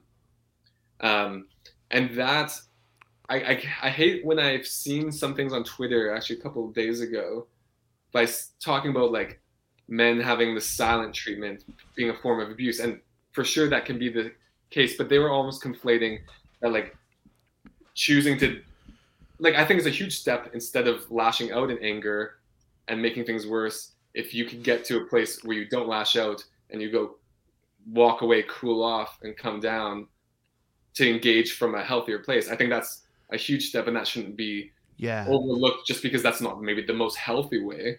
Or like maybe that's not the the ideal goal it is still a huge um, step and trajectory I think the And key so- difference there in those two is that the, the conversation after you've cooled down, whereas just the silent treatment. I mean, Mhm. there's there's no communication after. I th- feel like it's the conversation after that.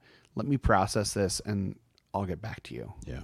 Yeah, and that's a that's a huge point. If you if you can have enough um, awareness to uh, address what's going on, like be like, I actually can't talk right now, and you can actually verbalize that to whoever you're having conflict with, that's huge.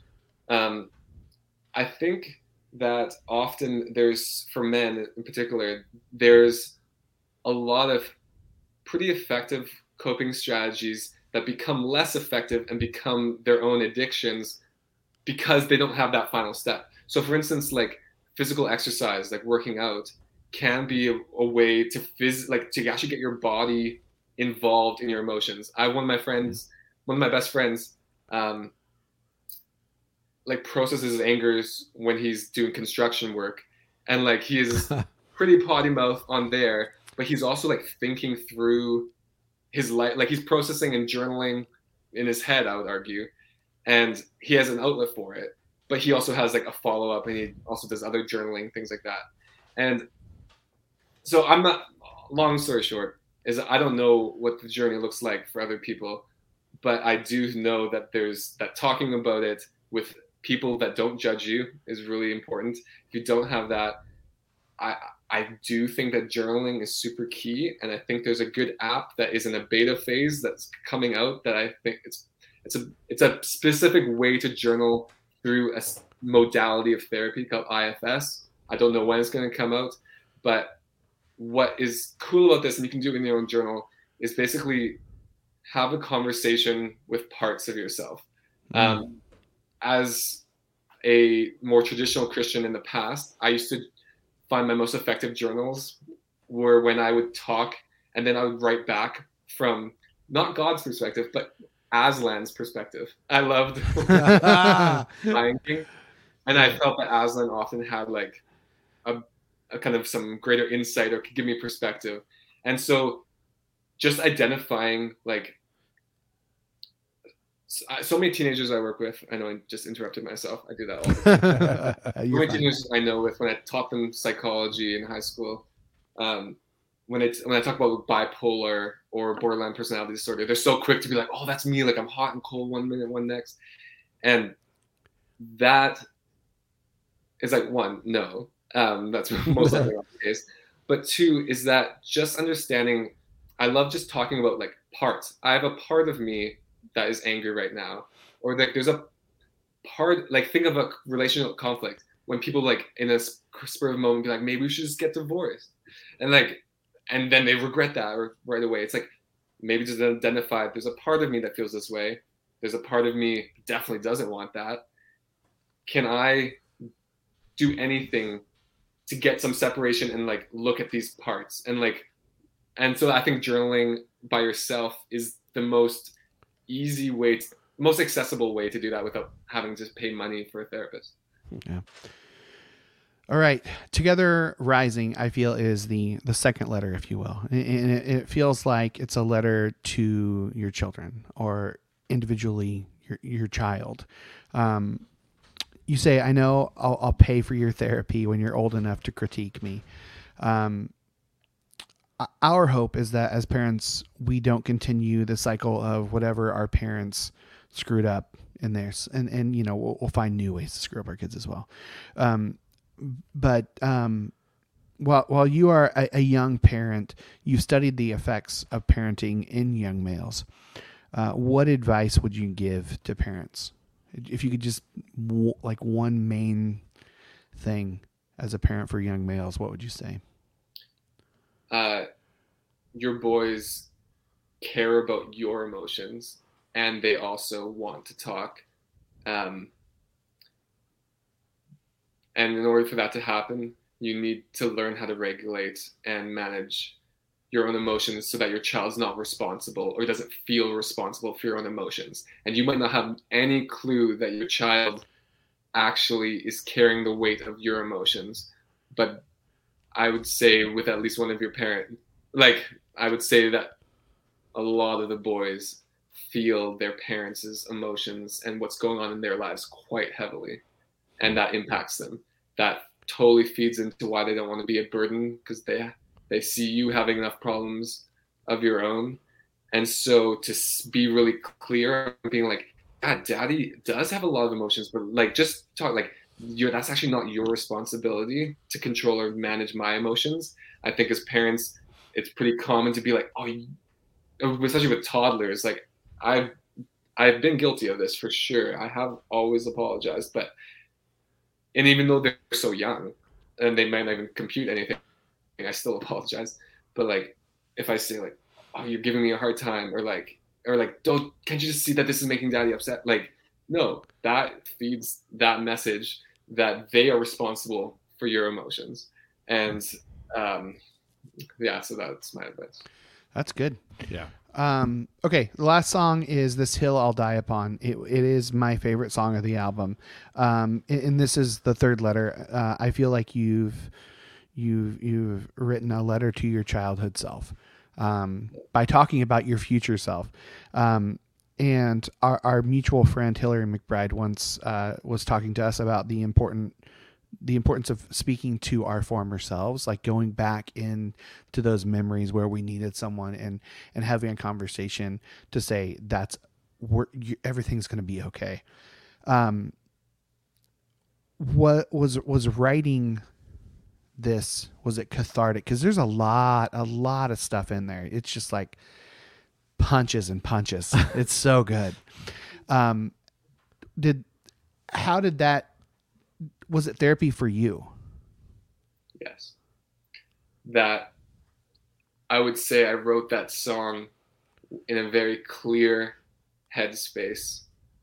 And when I'm not in a clear headspace, that's a song that I go back to to remind me like I would say that um that my my biggest trauma developmentally um, was learning at a very young age and integrating this, even if it wasn't explicitly taught. What I picked up was that at my core, I'm broken and evil.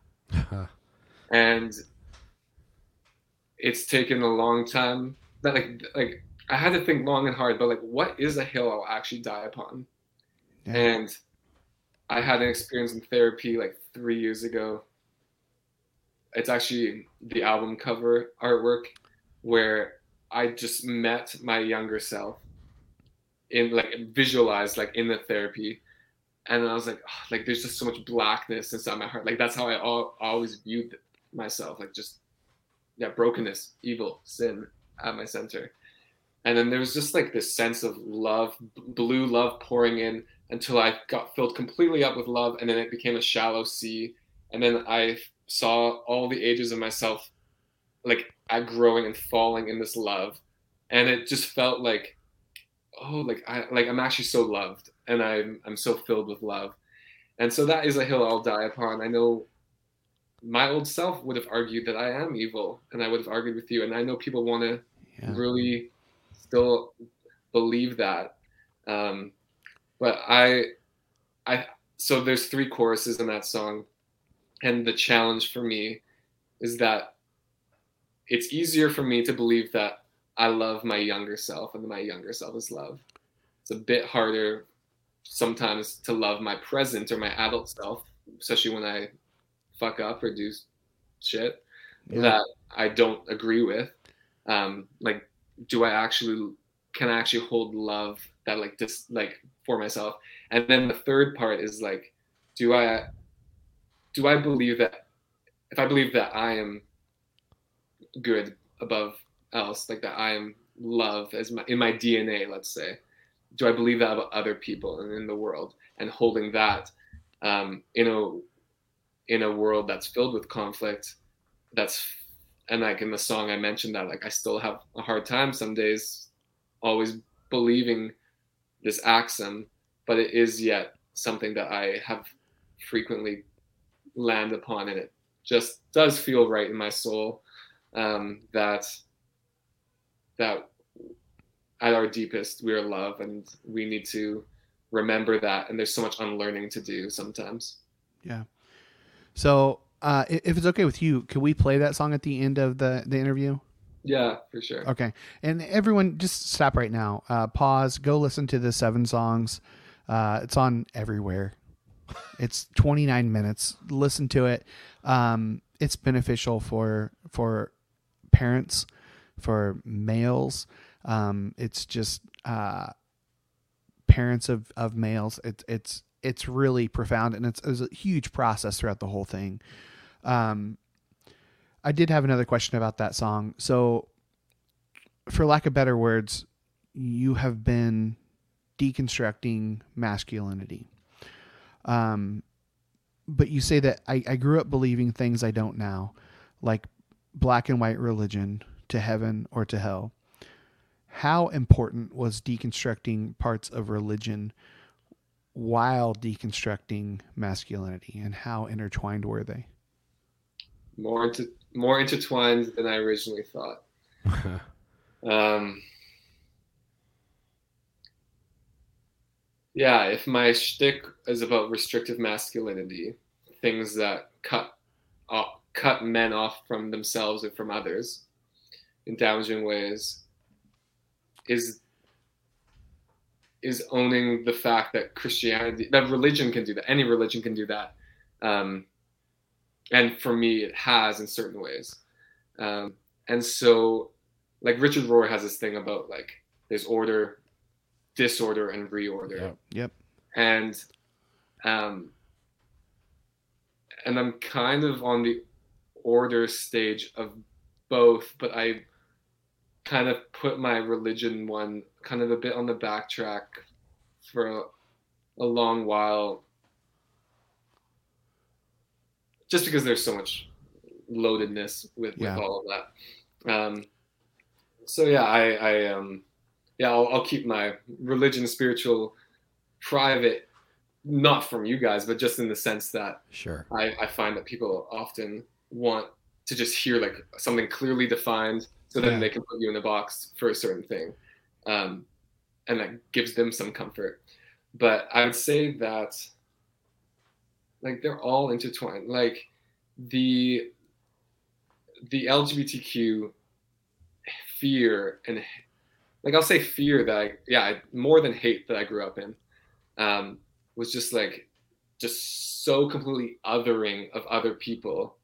Um, and seeing in church like my very first memory of gender is asking my mom like oh on the bulletin all all pastors are called pastors except the children's pastor is called the children's coordinator or Because- so It's something like Yeah. that. yeah, and I think the church, or like the church is such a crazy term to use, but or loaded term. But I think there that that as a structure, as an institution, it permeates through so much of our society and has very strong gender roles, and so that is the way in which I have seen gender played out, and in my own life, just like thoughts about like. I remember my marriage counseling before getting married was like, yeah, we they're fairly egalitarian, but even still things of like, but it's always the man's job to take out the, the trash. And I was like, oh yeah, like it is like, it's like i'll never let my wife do that. Like that's just too dirty or too gross. And it's like I don't care who the heck takes out the trash, but there's just so many subtle ways that gender has been um, reintroduced, and I think that it's harder to deconstruct well, let's say a huge hindrance to deconstructing some ideas around gender is because you might believe that the Bible is super clear about this is the way things should be. So, Yeah. yeah. The the long story short, again, uh, they've been very connected. Okay. Um. So obviously you sang on the album. Uh, did you play any of the instruments on the album? Yeah, guitar um, for all of them. I wrote them all on guitar, except the very first song is uh, I wrote on piano. Um, I, I yeah, that's the first song I've ever written on piano, um, and I had someone that connected me to someone else who played piano and did the sound engineering for it. Nice. All right, and then that, that's pretty much all the serious questions I have. I have one not serious question. Um, a, as a Canadian, uh, how do you feel about the television show Letterkenny? Um, I feel stressed that you're going to judge me harshly. Like, No, no, no. not- have you not seen- Know what it is. Uh, so you so you, you've never seen Letterkenny? Bro- So it's not a late night talk show.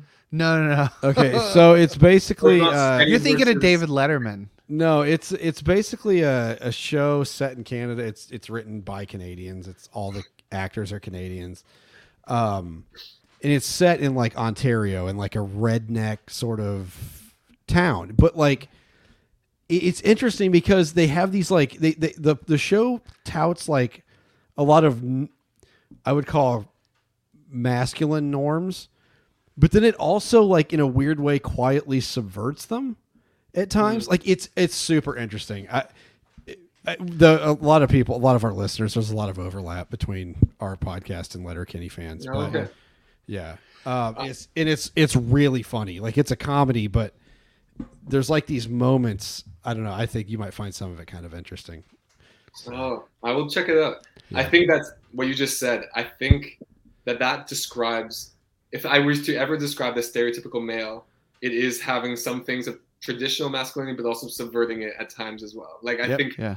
we we I don't even necessarily view those as contradictions, but we just have complexity to our identities. yeah Yep, for sure. And, and you know, it's you should definitely check it out. Sure. I believe it's on Crave. I don't know if that's a. it's on hulu That's on Hulu as well. down here Uh, well, let me ask you about another uh, equally entertaining television show from Canada. How, how do you feel about Big Brother Canada? Have you seen? Have you read? Have you heard about this? Uh, is, I don't know if there's an interesting storyline with it. Like I'm aware of it, but Okay, I love it. I'm just I'm I'm just trying We to know. spread the word of We know you Canadian do. Big Brother. It's it's Okay. phenomenal. I So, think the social play of that game is super fascinating. Like I, I would like someone like Hillary to like analyze Oh my gosh. all of those things going on there. Yeah, because there's she- it's a lot. She wanted to do that for Love Is Blind. She wanted to like teach a course on about about that. Yeah. That's so awesome. I would, I would, I would listen to that course. I also watch Love Is Blind, so to no one's surprise. Jesus, So- I j- whatever. All right, Brendan, thank you so much for coming Yeah, on the man. podcast, man. We really appreciate it. Thanks so much for having me. Yeah, and asking those questions. Really appreciate it. yeah, appreciate can't wait to get a hold of your dissertation. I'm I'm super interested in your work. so- Everyone, check out uh, the website. Um, I'm gonna verify before I guess what it is. Remasculate.org, um, and the album is called Remasculine. So, yep. Yeah. you know, or just you know, And if you go to the website and you don't have money, just email me and I'll just send you the digital copies of the songs. Like I, the money's not any issue. Yes. I don't want that to be an issue at all. If you don't have Spotify or something. Gotcha. very cool. All right, thank you. Yeah, thanks, man. Thanks.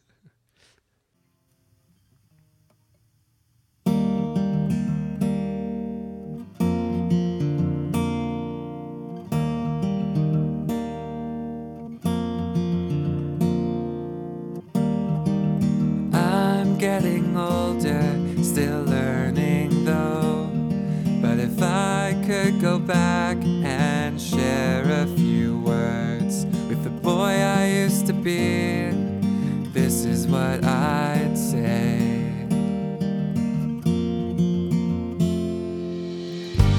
Like a knowledge of the oceans. There's things not figured out yet. Comes to this here living, this hill I'll die upon. That you are good, you are good, and you are trying. Though sometimes you forget. You are good, you are good, there is no striving. Just lessons you haven't unlearned yet. Grew up believing things I don't now, like black and white religion, to heaven or to hell. But people get mad about healing. And I still see that pattern repeating in me.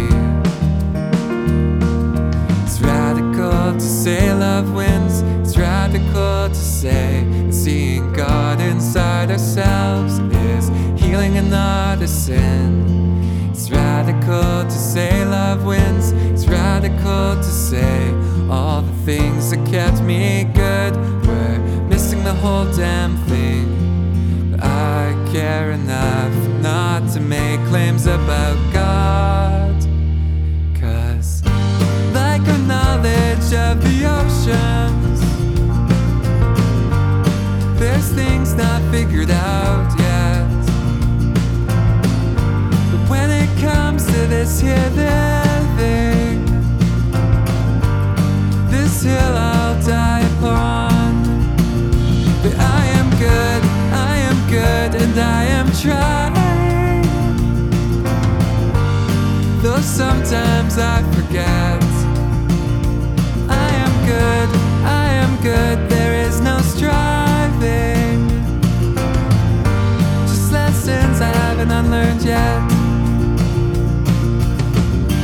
Still have times when I question this view. It's not hard to find darkness too. With racial hate and police states. Info so numerous that justice can't escape. Children encaged, and the steps we take to convince ourselves of things so that we don't lay awake. Hoarding more from the earth and pour, stoking our fears so that we just ignore all our contradictions. Like first we blame the victims, and then we play the victim when it suits, especially Christians with justless wars against gays and more. The price of all these lies will never be accounted for. Yes, there is hate, but that's not our default state. We've been set against our bodies, but it's rebranded as healthy. So, yes, fight the systems and the roles we play in them. But see how we've turned against ourselves in the first instance. Sing, feel everything. Dance, sing, feel everything. We are good, we are good, and we are trying. Though sometimes we forget. Good, we are good, there is no striving. Just lessons we haven't unlearned yet. Lack of knowledge of the oceans. There's things not figured out yet.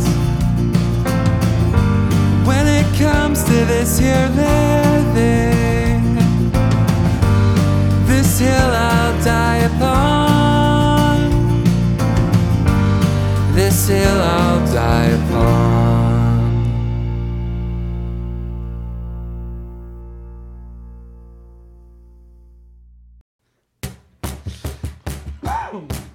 Well, we paid close attention and we wrote them all down. Now it's time to decide uh, our. I, I Big intentionally didn't get too inebriated for this podcast because I knew how difficult it's going to be to edit all this together. The way we've cut everything up and Yeah. sliced. Anyway, hashtags. I don't have any. Are you serious? I just I, we got like half. I was into it or in well into the show, and I was like, I haven't written anything down, so I just I didn't. Well, that's They're- gonna- they were going to be the same. I don't have any great ones. Uh, I've got hashtag punk season, but it's SZN. I got punk rock season. hashtag poor and busting. Uh, hashtag keep your prowess high. It's a pretty strong one.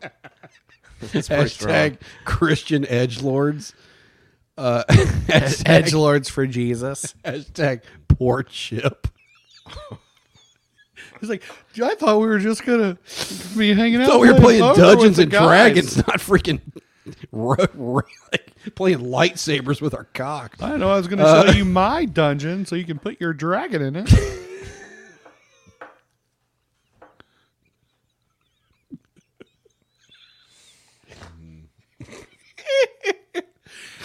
Uh, hashtag the Tatooine catstesses.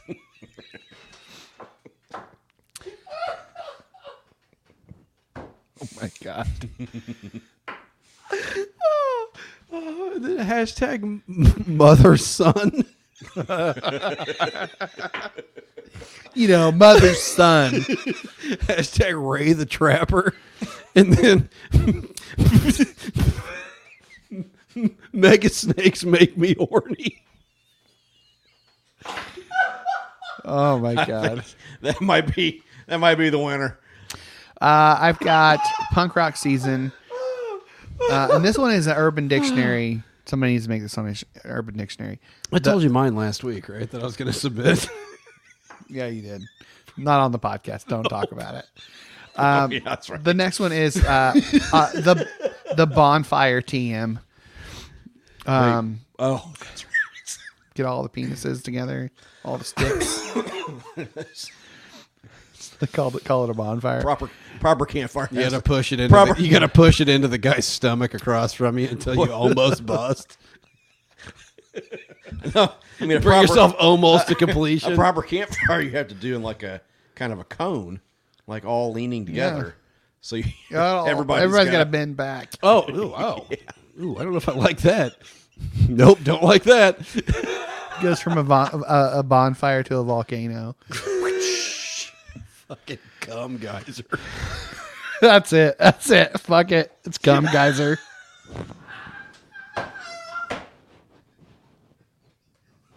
Fucking Are you not cum even going to read yours? Uh, I've got his formal name, Ray the Trapper, and Anaconda. Anaconda was in their mouth, but it is absolutely cum geyser. That's it. This is the episode. That's, that's it. Come, geyser. Old Johnny come lately. Oh, cum geyser. Shut it down.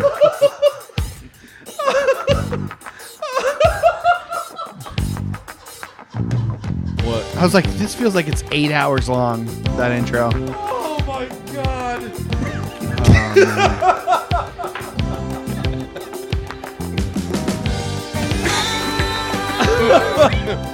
Oh man.